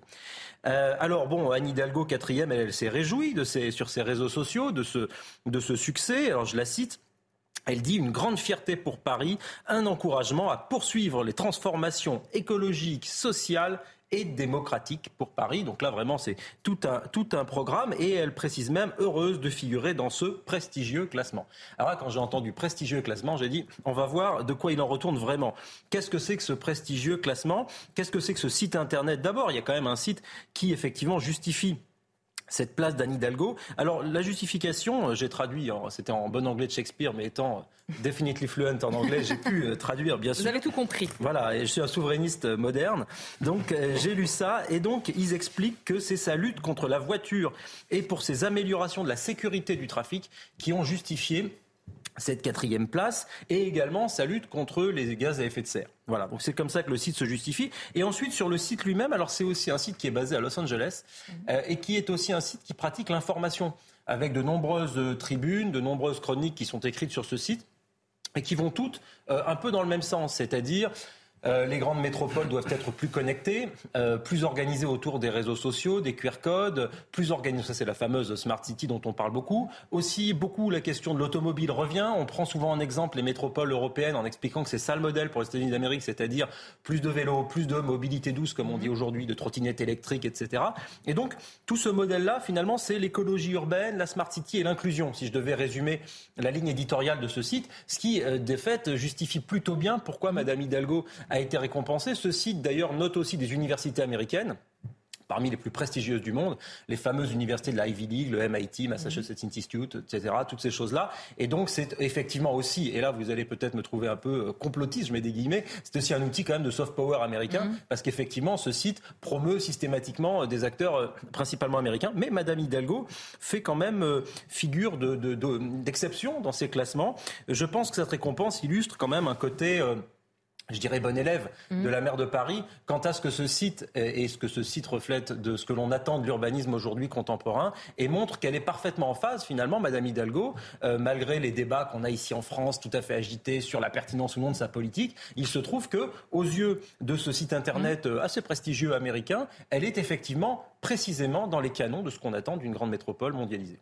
Mais justement, est-ce que dans les faits, cette récompense, euh, elle reflète réellement le succès urbanistique de Paris sous l'ère d'Anne Hidalgo? Ben là, on touche à l'aspect euh, très subjectif finalement de la réussite ou de l'échec euh, d'une grande métropole, et en tout cas à l'aspect euh, positif ou non d'une bonne politique de la ville. Alors si les critères sont la fin des voitures, la mise en place des îlots de verdure, la piétonisation, si c'est aussi par exemple les cultures urbaines contemporaines assez disruptives, ce que moi j'appellerais la boboisation, eh bien dans ces cas-là, oui, la politique d'Anne Hidalgo est un succès si c'est ça les, les, critères, même en termes de smart city d'ailleurs, elle, elle prétend mettre en place un nombre de choses, même l'État central sur les Jeux Olympiques en parle. Donc, à ce moment-là, c'est un succès. Mais si l'on prend d'autres critères, si l'on considère à l'aune d'autres critères que ce site américain, si on parle par exemple de la saleté de Paris, de l'enlaidissement de notre mobilier urbain, de la dégradation, on en parlait avec les églises du patrimoine euh, de Paris, si on parle de l'insécurité, si on parle du trafic de drogue, si on parle de la violence, si on parle du crack, euh, si on parle du matraquage des automobilistes avec des sociétés privées qui mettent des forfaits post-stationnement à des prix absolument incroyables, ce qui fait que quand vous êtes artisan, vous laissez votre camionnette, vous payez un forfait, c'est euh, pas quasiment 5 à 10 d'un SMIC, quoi, que vous laissez pour une place où vous n'avez pas payé votre stationnement. Donc tout ça, c'est pas compté évidemment par ces sites internet qui n'ont que faire du fait que les populations pauvres aient été déplacées de Paris au profit de cette mécanique de boboisation, eh bien effectivement, si on considère selon ces autres critères, la politique d'Anne Hidalgo euh, est bel et bien euh, un désastre. C'est d'ailleurs toute la limite des classements. Mmh. Et, je pourrais faire un parallèle entre ce type de classement urbanistique et vous savez le prestigieux, tout aussi prestigieux classement de Shanghai, mmh. qui euh, classe les universités françaises dans les bas-fonds, qui met toujours Stanford, UCLA, toutes ces universités, Berkeley, toutes ces universités les plus prestigieuses du monde aux États-Unis, comme de par hasard. Parce que évidemment, les critères étant subjectifs, mais si vous considérez que telle ou telle politique urbanistique est bonne pour la planète et que c'est les standards de ce classement, eh bien, vous serez très haut. Et à l'inverse, ben, nous, on pourrait faire un autre classement dans lequel on pourrait très bien mettre Madame euh, Hidalgo en millième position. Et voilà, ce serait, c'est, juste une question de, de totale subjectivité de ce type de classement. Si on vous suit, le modèle des grandes métropoles mondiales, comme semble définir ce classement, n'est pas le bon. Mais du coup, quel autre modèle est possible? Oui, moi je pars d'un constat qui est qu'effectivement, je pense que le grand modèle de la Smart City, qui est pour moi un autre nom pour la mise en place progressive des mécaniques de surveillance des populations, est, et, de la même manière pseudo-écologique, en tout cas moi je parlerai plutôt de greenwashing, sont pour moi des modèles mortifères qui sont des modèles de développement qui à terme ne permettront pas de répondre aux grands enjeux de ces métropoles millionnaires. Donc, effectivement, euh, il y, a ce problème-là. Maintenant, je pense que la seule critique de ce type de modèle, une critique un peu low cost qu'on entend sur les réseaux sociaux, qui consiste à dire bon, c'est saccage Paris. Des fois mm. même, on en plaisante. On se dit tiens, il fait mauvais aujourd'hui, c'est la faute de Madame Hidalgo. Bon, il faut pas tomber. Twitter, par voilà, je pense qu'il ne faut pas tomber non plus dans l'extrême inverse mm. et euh, critiquer tout et tout le temps sans proposer. C'est pour ça que je pense que Bien sûr, Madame Hidalgo a raison de s'inquiéter de la qualité de l'air ou de l'air ou de la pollution sonore. C'est pertinent comme question. Mais avant de faire une ville sans voiture, peut-être faut-il réfléchir à une amélioration des modes de transport, de leur qualité, de leur sécurité aussi. C'est pas rien. Peut-être faut-il réfléchir à d'autres types de transports individuels plus innovants, mais également euh, moins émetteurs de bruit ou de pollution. Mais tout ça nécessite d'abord euh, des modifications euh, qui soient, si vous voulez, qui permettent d'aboutir à ces modes de transport sécurisés, organisés. Et après, c'est une question de méthode on pourra faire les choses en bon ordre. Sauf qu'on ne procède pas comme ça avec Madame Hidalgo. Pareil, le modèle de la mégalopole surpeuplée est selon moi intrinsèquement, si vous voulez, euh, comment dirais-je, anti-écologique dans son modèle. Du moment que vous mettez des millions et des millions et des millions de personnes dans un même endroit, vous allez avoir des problèmes écologiques et des problèmes sociaux. Donc la question, elle est beaucoup plus vaste que la façon dont le pose ce web, ce site internet et Madame Hidalgo. La question, c'est comment est-ce qu'on fait un pays? C'est pas comment est-ce qu'on fait une ville, parce que la ville n'est pas un îlot posé au milieu de la France. Donc c'est comment est-ce qu'on pense Paris alors il y avait eu des réflexions, vous savez, sur Paris, Lyon, Marseille, mhm. pour essayer de faire en sorte qu'il y ait d'autres grandes villes françaises qui aient une place importante. Mais c'est ça la question, c'est la centralisation, c'est la façon dont on peut faire des métropoles eh bien, de taille euh, intermédiaire, des villes moyennes importantes dans lesquelles il y aurait d'autres types de services, etc. Mais tout ça nécessite, je pense, une vision de la ville beaucoup plus globale, beaucoup plus holistique, avec des considérations philosophiques, sociologiques, historiques, et vraiment pas, de grâce, la réflexion au petit bras qui consiste seulement à se poser la question de dire eh bien tiens il fait un peu trop chaud on va mettre trois quatre arbres des mm. bacs à fleurs euh, recyclés dans lesquels ne pousse absolument rien ou faire toutes les, sottises de Madame Hidalgo. Je pense qu'il faut aller bien plus loin. Oui mais exactement. Et je pense que cette réflexion là elle nécessiterait une libre pensée qui sortirait des canons standardisés de l'urbanisme au niveau mondial et qui nécessiterait de l'innovation urbanistique à la française. Et on a, on a éclairé le monde de notre façon de réfléchir notre architecture, notre urbanisme pendant des décennies, pendant des siècles. C'est navrant qu'aujourd'hui on en soit à singer euh, les bonnes pratiques américaines. Lucas Jakubowicz sur ce euh, prix, en tout cas cette, ce palmarès d'Anne Hidalgo. Alors moi j'ai lu aussi l'article euh, du site. D'abord, je trouve assez bizarre, mais ça c'est très américain en fait. Euh, dès l'introduction, ils disent dans notre classement, on a tant de pourcents de gens de telle race, tant de gens de mm. tel sexe. Donc ça, pour un universaliste, je trouve ça moyen. Après, quand on lit les personnes qui sont récompensées, à chaque fois c'est pour des choses assez théoriques, mm. mais jamais une fois n'est dit ce qui est apporté concrètement aux mm. habitants. Et donc là, c'est quand même euh, assez bizarre. Ça veut dire qu'on fait de l'urbanisme pour des grandes notions, pour des grands principes, pour de l'idéologie, mais pas pour les habitants un maire, il est au service des habitants. Maintenant, regardons euh, typiquement euh, ce qu'Anne Hidalgo a fait pour les habitants de Paris. On sait très bien qu'il faut des villes résilientes face au réchauffement climatique. On a de moins en moins d'arbres. Les forêts urbaines, c'est euh, trois plots d'arbres. La, la, ville est de plus en plus sale, objectivement. Il y a une sorte de mur qui empêche les gens en voiture ou même parfois en transport en commun d'accéder à la ville. La ville ferme des écoles, elle perd des habitants. Les habitants qui partent, c'est des classes moyennes. Donc voilà, il y a plein de, on va dire, de choses qui apportent du bien-être à une ville, qui ne sont pas pris en compte.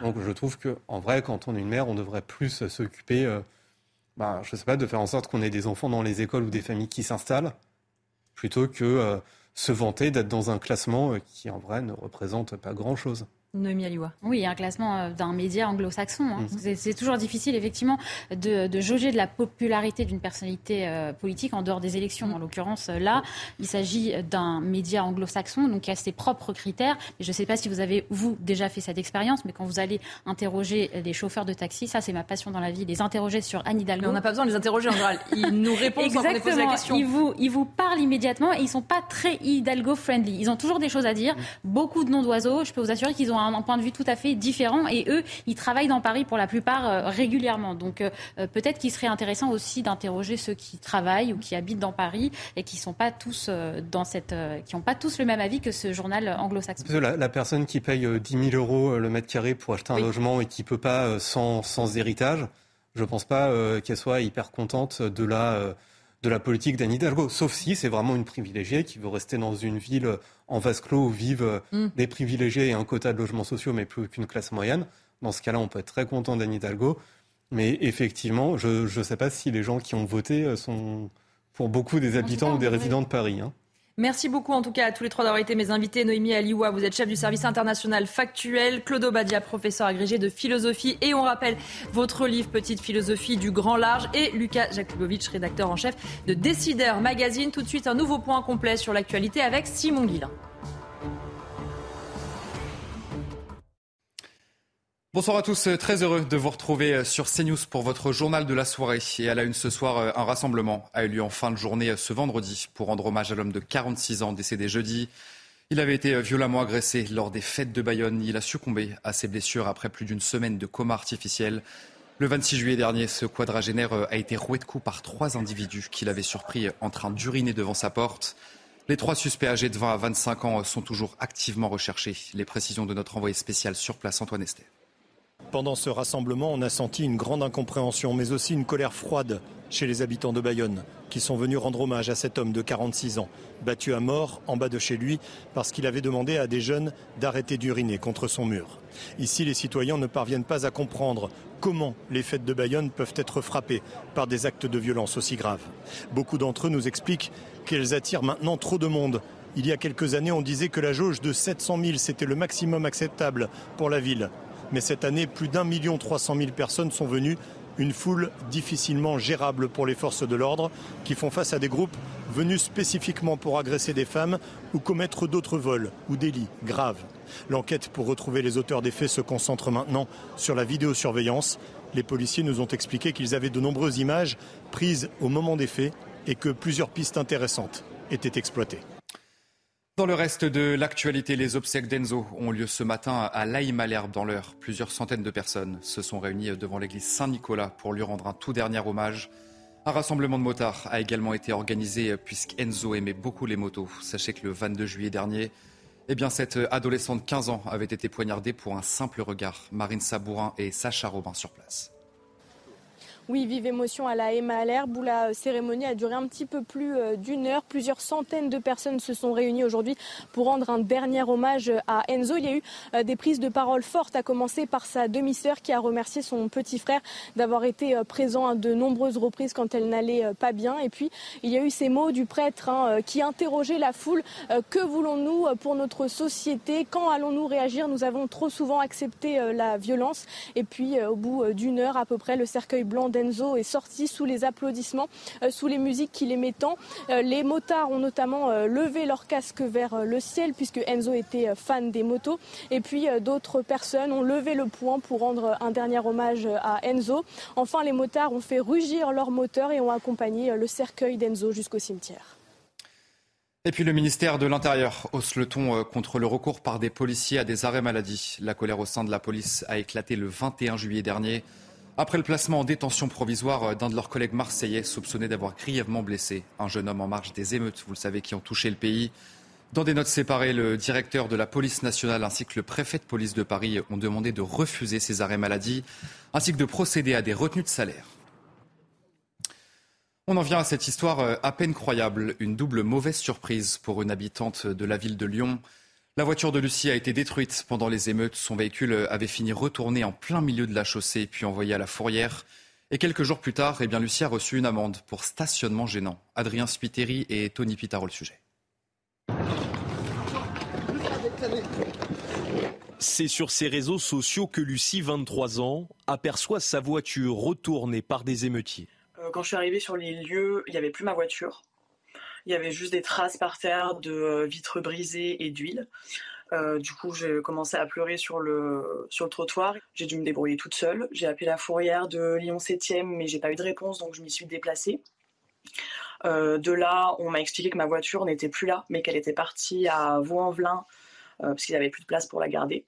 Quelques jours plus tard, en ouvrant sa boîte aux lettres, la jeune femme découvre le poteau rose. Euh, un PV euh, datant du 1er enfin, datant du 7 juillet, mais l'infraction euh, datait du 1er juillet à 9h10 pour stationnement gênant. Sur cette photo, on y voit un agent verbaliser le véhicule pour stationnement gênant. La contravention a finalement été levée. Le remboursement des frais de fourrière est en cours. Assurée au tiers, Lucie attend désormais que les coupables soient retrouvés pour être remboursés des dommages sur son véhicule. Dans le reste de l'actualité, le syndicat FO-RATP a déposé un préavis de grève pour toute la durée de la Coupe du Monde de rugby qui aura lieu du 8 septembre au 28 octobre prochain. Les conducteurs de métro et de RER e bénéficieront de plusieurs primes pendant cette compétition, dont une prime de 330 euros. Mais la direction refuse d'élargir ces primes à l'ensemble des agents de la RATP. Et puis c'était il y a tout juste trois ans, une explosion meurtrière au port de Beyrouth avait provoqué la mort de 220 personnes. C'était donc le 4 août 2020. La déflagration dévastait des quartiers entiers de la capitale libanaise. 220 morts, je vous le disais, et plus de 6500 blessés. Et aujourd'hui encore, eh bien, les familles des victimes se battent pour tenter de connaître la vérité sur ce drame. On va écouter ensemble quelques témoignages qui ont été recueillis aujourd'hui sur place. Les choses commencent à reprendre leur cours, mais vous ne ressentez pas cette atmosphère de joie On a l'impression que le monde fait semblant d'être heureux. Je pense que nous avons encore besoin de temps. Bien que trois années se soient écoulées, on dirait que l'histoire est nouvelle. Nous sommes un peuple qui s'habitue à tout. Bien sûr, la tristesse existe. Pour traverser cette épreuve, nous devons penser de manière positive et faire revivre Beyrouth, parce que Beyrouth est vivante et ne s'éteindra pas.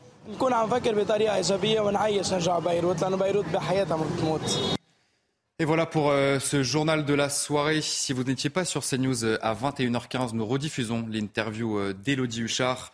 Elle recevait Kevin Mauvieux, qui est député Rassemblement national de l'heure. Et pour ma part, je vous donne rendez-vous à minute ou pile sur CNews pour l'édition de la nuit. À tout de suite.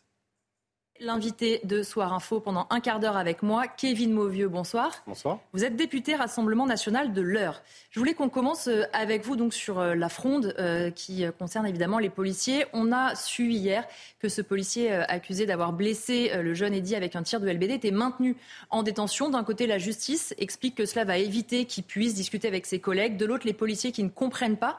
Vous, quelle, je ne vais pas vous demander l'interprétation de la décision de justice en soi, mais est-ce que vous comprenez en revanche la colère de ses collègues? Ah ben, je comprends tout à fait la colère de, de, ses collègues et la colère des policiers en France aujourd'hui qui ont l'impression d'être complètement abandonnés par l'État, euh, de faire euh, un peu la tâche ingrate de maintenir l'ordre dans un système, dans une société qui sauvage de plus en plus, sans aucun soutien derrière, et avec maintenant la justice qui les prend un peu comme totem et comme exemple pour donner une impression euh, de fermeté et mmh. d'autorité. Et moi, c'est comme ça que je le prends. Et je vais vous illustrer ça par un exemple tout bête. ce policier a peut-être commis une faute. Mhm. Euh, on ne le sait pas encore, il y a une présomption d'innocence. Voilà, exactement. Euh, l'enquête le dira. Il a peut-être commis une faute. Cette faute, si elle est avérée, elle est grave. Effectivement, euh, il a potentiellement tabassé une personne. Mhm. Dans ma circonscription, dans le département de l'Eure, il y a un homme qui a été condamné pour viol sur cinq femmes. Mhm. Il a été condamné en première instance à huit ans de prison. Il a fait appel. Donc même si maintenant il y a la présomption d'innocence, il a quand même été condamné une fois. Il y a quand même eu le viol de quatre personnes. Aujourd'hui, cet individu-là, jusqu'à son appel, il est en liberté, il habite à 10 km de chez les femmes qu'il a violées. Et ça, c'est un argument d'ailleurs qui est beaucoup repris, on entendra tout à l'heure par ses collègues, de dire nous, on interpelle des personnes qui sont euh, totalement libres et ils ont aussi l'impression, c'est ce qu'ils disent, ils ne doivent pas être au-dessus de la loi, c'est une évidence. Exactement. Mais ils ont un peu l'impression que leurs collègues est quelque part un mauvais exemple de se dire eh bien, on va frapper fort pour donner l'exemple. Mais en fait, moi, si vous voulez, j'ai un peu l'impression que Jean-Luc Mélenchon, suite au remaniement, est arrivé directeur de cabinet d'Elisabeth Borne. Euh, ah oui, ce serait original, ceci dit. Ce, serait très original. Et ce qui me donne cette impression, c'est que depuis euh, la mort de Naël, j'ai l'impression que le gouvernement a pris un braquet extrême gauche, mmh. qui est que, de façon un peu plus sournoise que l'extrême gauche, ils ne le disent pas clairement, mais de façon un peu plus sournoise, on va s'en prendre aux policiers et on va mettre les policiers en exemple de, je ne sais pas, d'une peut-être euh, orientation plus socialiste mmh. que républicain sur, sur l'échiquier politique. Et, ça, ça pose quand même problème, parce que quand vous voyez les exemples qui se sont suivis depuis euh, l'affaire de, Naël, vous avez eu Naël avec 48 heures après Emmanuel Macron qui mmh. prenait la parole, euh, bafouant la présomption d'innocence. C'est une faute inexcusable. C'était une faute tout à fait inexcusable qui a, qui a servi en fin de compte de goutte d'eau pour faire déborder le vase. Ensuite, vous avez cette affaire qui arrive, le policier qui est mis en détention provisoire une première fois. Euh, il demande à être mis en liberté. La veille de sa remise en liberté, on a quand même un ministre porte-parole de gouvernement qui appelle, alors que la procédure est en cours, que l'enquête est en cours, la peut-être victime de ce policier, mmh. sans avoir appelé au préalable les 800 policiers et gendarmes mmh. qui ont été blessés pendant les émeutes, mais ça c'est encore autre chose. Et à l'issue de tout ça, la justice vient dire le policier doit rester en détention provisoire. Et le lendemain, vous avez le ministre de l'Intérieur, à travers son préfet de police, qui dit aux policiers si vous, avez, si vous vous mettez en arrêt de mmh. maladie, on va refuser vos arrêts maladie dans quel monde on vit est dans un. J'ai l'impression que chaque fenêtre de tir contre les policiers qui peut être utilisée, elle est utilisée. Mais il faut changer de, de, braquet. Justement, vous en parliez, effectivement, le préfet de police euh, qui euh, fait savoir qu'il pourra y avoir des arrêts maladie refusés, qu'il pourrait y avoir des retenues euh, sur salaire. Est-ce à dire que donc il considère que le mal-être de la police n'existe pas et que ces arrêts maladie sont purement factices, c'est-à-dire qu'aucun policier ne peut se dire j'en peux plus, je suis en burn-out, comme dans toutes les professions. Pour eux, ce serait du flanc, quelque part? Il y a plusieurs façons de voir les choses. Après, laquelle est la bonne je ne sais pas. Eux seuls le savent, je pense. Eux seuls le savent. Mais la première, euh, la, première explication plausible, c'est celle que vous venez de donner, effectivement. C'est euh, on ne voit pas qu'il y a un mal-être, euh, on considère que c'est une grève pour faire la grève parce qu'on est au mois d'août, et on demande à tout le monde d'arrêter les arrêts, et vous retournez au boulot. Mmh. C'est la première possibilité. J'ai presque envie de dire, c'est pas forcément la meilleure. Après, vous avez une deuxième possibilité, qui est l'orientation politique de dire on va mettre la poussière sous le tapis. Mmh. Et au lieu de répondre au mal-être des policiers, eh ben on va les faire taire euh, en, reconnaissant qu'il y a un problème dans la police, mais en ne voulant pas le traiter. Mmh. Parce que c'est plus simple de faire taire un corps de métier qui n'a pas le droit de faire grève. Mmh. Euh, évidemment. Et le problème, c'est qu'en faisant ça, moi, je crains déjà une grande vague de démissions dans la police et la gendarmerie. Parce que quand vous dites à des policiers qui sont à bout de souffle, qui se retrouvent en arrêt, parfois peut-être par complaisance pour soutenir euh, la cause, mais souvent parce qu'il y a un réel burn-out, il, y a vraiment, euh, ils sont à bout de souffle. Euh, c'est compliqué de dire de façon objective, objective quel policier a un réel souci, quel policier n'en a pas. Donc vous allez demander à des policiers, vous allez dire à des policiers, vous n'avez pas le droit d'être en arrêt, vous continuez à travailler. Le matin, le policier va se dire, je vais aller faire des heures supplémentaires non payées, je vais aller risquer ma vie, mmh. je vais peut-être commettre ce que certains appelleront une bavure, mais en réalité c'était pour me protéger. Euh, je vais me retrouver sous les feux des projecteurs, en prison parce que je vais servir d'exemple. Ben, ce policier-là, je suis désolé, mais il va démissionner. Et comment vous voulez donner envie à d'autres policiers derrière de devenir policiers, à, des jeunes éventuellement futurs de devenir policiers? On marche complètement sur la tête. Il faut remettre l'ordre dans ce pays. Emmanuel Macron a utilisé le mot l'ordre euh, à plusieurs reprises dans sa dernière interview, mais qu'il l'applique. Et l'ordre, ça passe par le soutien à la police, pas par le soutien aux racailles. Je voudrais vous faire euh, réagir euh, à ce tweet de Jean-Luc Mélenchon, justement, sur le sujet dont on parle. Jean-Luc Mélenchon qui dit ceci La hiérarchie et le ministre ont mis 15 jours à rappeler à l'ordre les policiers fraudant la sécurité sociale. On va voir maintenant qui a le dernier mot. Épreuve de force politique, la République va-t-elle gagner? Qu'est-ce que vous pensez de ce tweet? D'ailleurs, euh, la République va-t-elle gagner? On ne sait pas exactement où il met la République dans ce tweet, mais. Bah, déjà, je ne sais pas pourquoi il parle de République, puisqu'il ne l'aime pas, euh, Jean-Luc Là, visiblement, ça euh, l'arrange, donc si. voilà, quand ça l'arrange, on l'évoque, mais, euh, mais la République, c'est pas l'anarchie, n'en déplaise à Jean-Luc Mélenchon. Et moi, ce tweet me fait beaucoup rire, parce que, en réalité, derrière ce tweet, on voit que Jean-Luc Mélenchon a une haine, avec son parti d'ailleurs, a une haine pour la police, que tout est bon pour détruire la police, mmh. quitte à soutenir Emmanuel Macron qui va venir détruire la police. Et en réalité, se faire appeler la France insoumise, appeler à la désobéissance civile quand on la refuse à ceux qui nous protègent parce qu'ils sont en souffrance et qu'ils exercent une forme de désobéissance civile, bah c'est quand même assez drôle. Mais après, à la France insoumise, c'est pas la première fois qu'ils euh, disent des grands principes, qu'ils demandent certaines choses et qu'ils ne se les appliquent pas à eux-mêmes. On l'a vu avec les histoires de violence conjugale, par exemple. Faites ce que je dis, pas ce que je fais. Là, c'est la même chose. Désobéissance civile pour tout le monde. Citoyens, allez brûler, allez casser. Par contre, policiers, un arrêt pour faire comprendre que ça ne va pas. Mmh. Non, c'est interdit. On aurait dû dès le début leur interdire. C'est, voilà. Moi, Jean-Luc Mélenchon, je lui accorde plus trop de crédit, euh, à part celui d'être, euh, à mes yeux, un clown politique. Je préfère en rire parce que si je le prenais au sérieux, euh, je pense que je monterais vite dans les tours. Je voudrais qu'on parle d'un autre sujet, puisqu'aujourd'hui ont eu lieu les obsèques d'Enzo. On le disait, c'est dans votre département, dans le département de l'Eure. Euh, ce qu'on entend beaucoup des témoignages sur place, que ce soit les élus, les proches ou la famille, euh, ils regrettent d'être oubliés, d'être seuls. La maman qui disait à nos confrères du Figaro pourquoi on ne parle pas de nous Parce qu'on vient d'une petite commune, pourquoi on n'a pas le justice pour Enzo sur les réseaux sociaux? Euh, Vous, justement, vous êtes de ce terrain. Est-ce que c'est aussi ce que vous entendez de la part des habitants de ce département?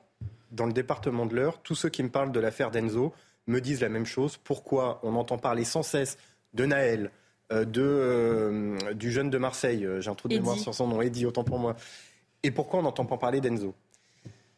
Pareil, le fin mot de l'histoire, on ne l'aura pas, mais il y a plusieurs pistes qui peuvent être envisagées. C'est dans un territoire rural. Est-ce que le territoire rural intéresse réellement certaines castes politiques qui font leur beurre dans les quartiers? Je ne pense pas. Et malheureusement, ce sont ces castes politiques-là qu'on entend en permanence aboyer à tout bout de champ.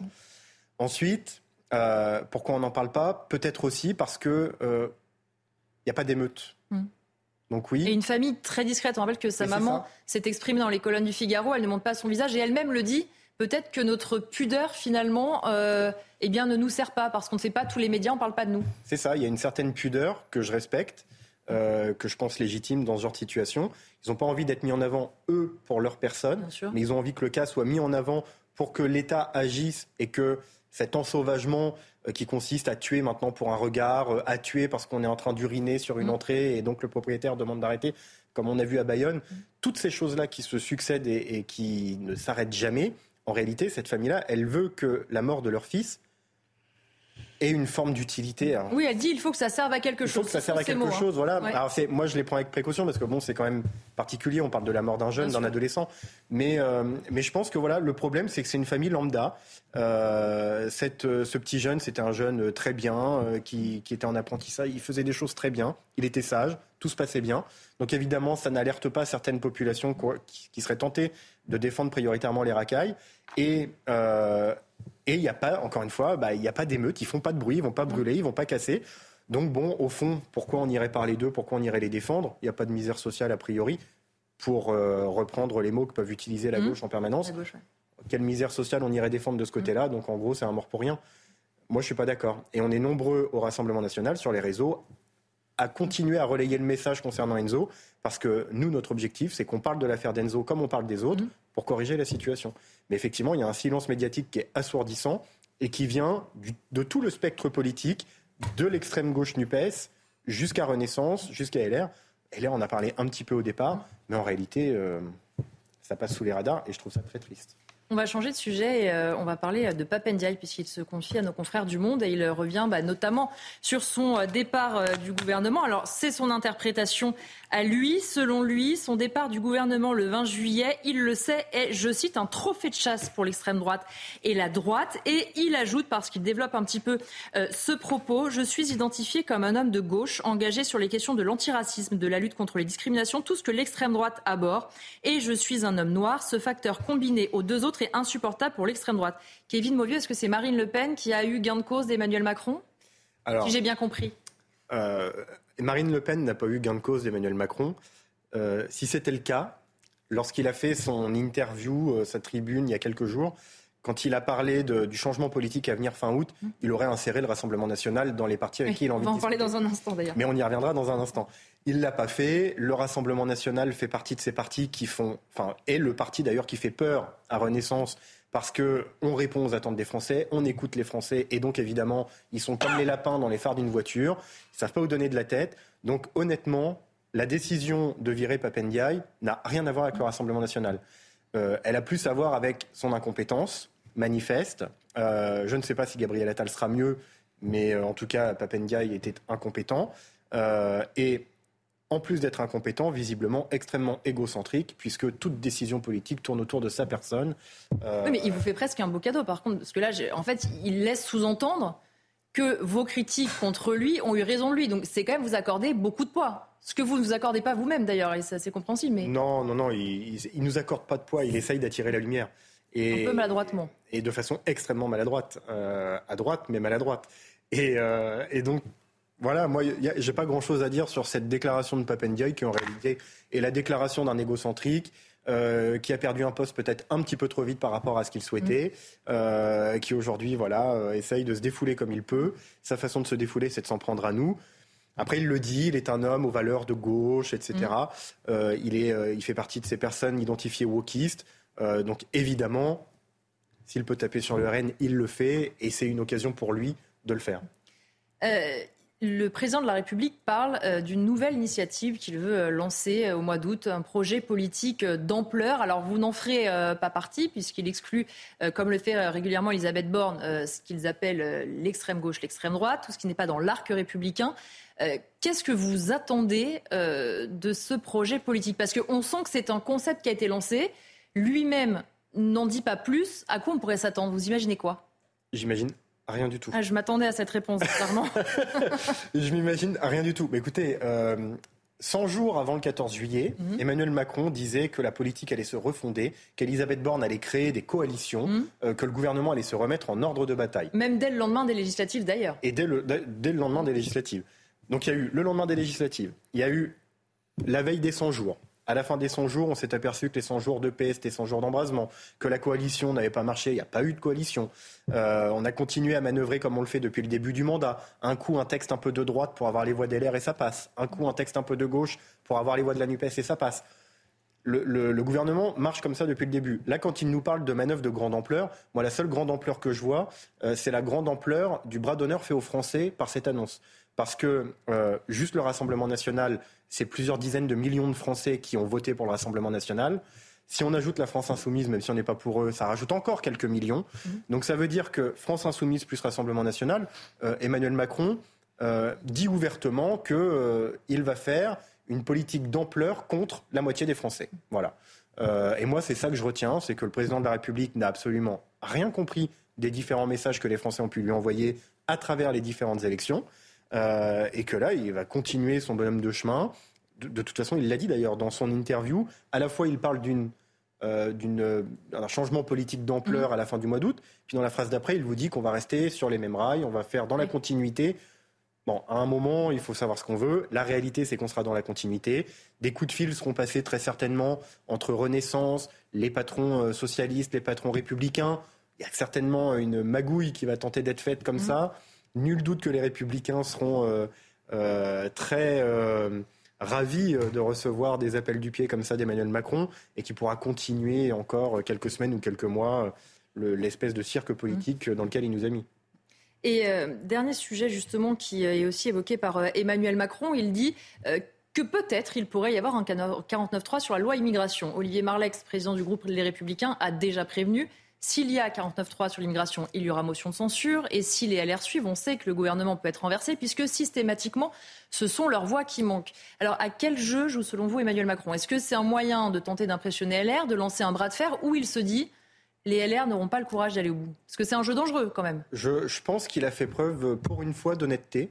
Euh, on sait, ça fait un an qu'on le vit, hein, on a eu plus de 10 49.3 en un an, c'est-à-dire que 10% des 49.3, la moitié des 49.3 réalisés sur la Ve République ont été faits en un an. Donc on sait bien que le 49.3, il va y venir. Après, moi, ce qui me fait beaucoup sourire dans ce passage, c'est euh, Olivier Marlex qui affirme qu'ils déposeront une motion de censure s'il y a 49.3 sur la loi immigration, qu'ils iront au vote, qu'ils feront renverser le gouvernement.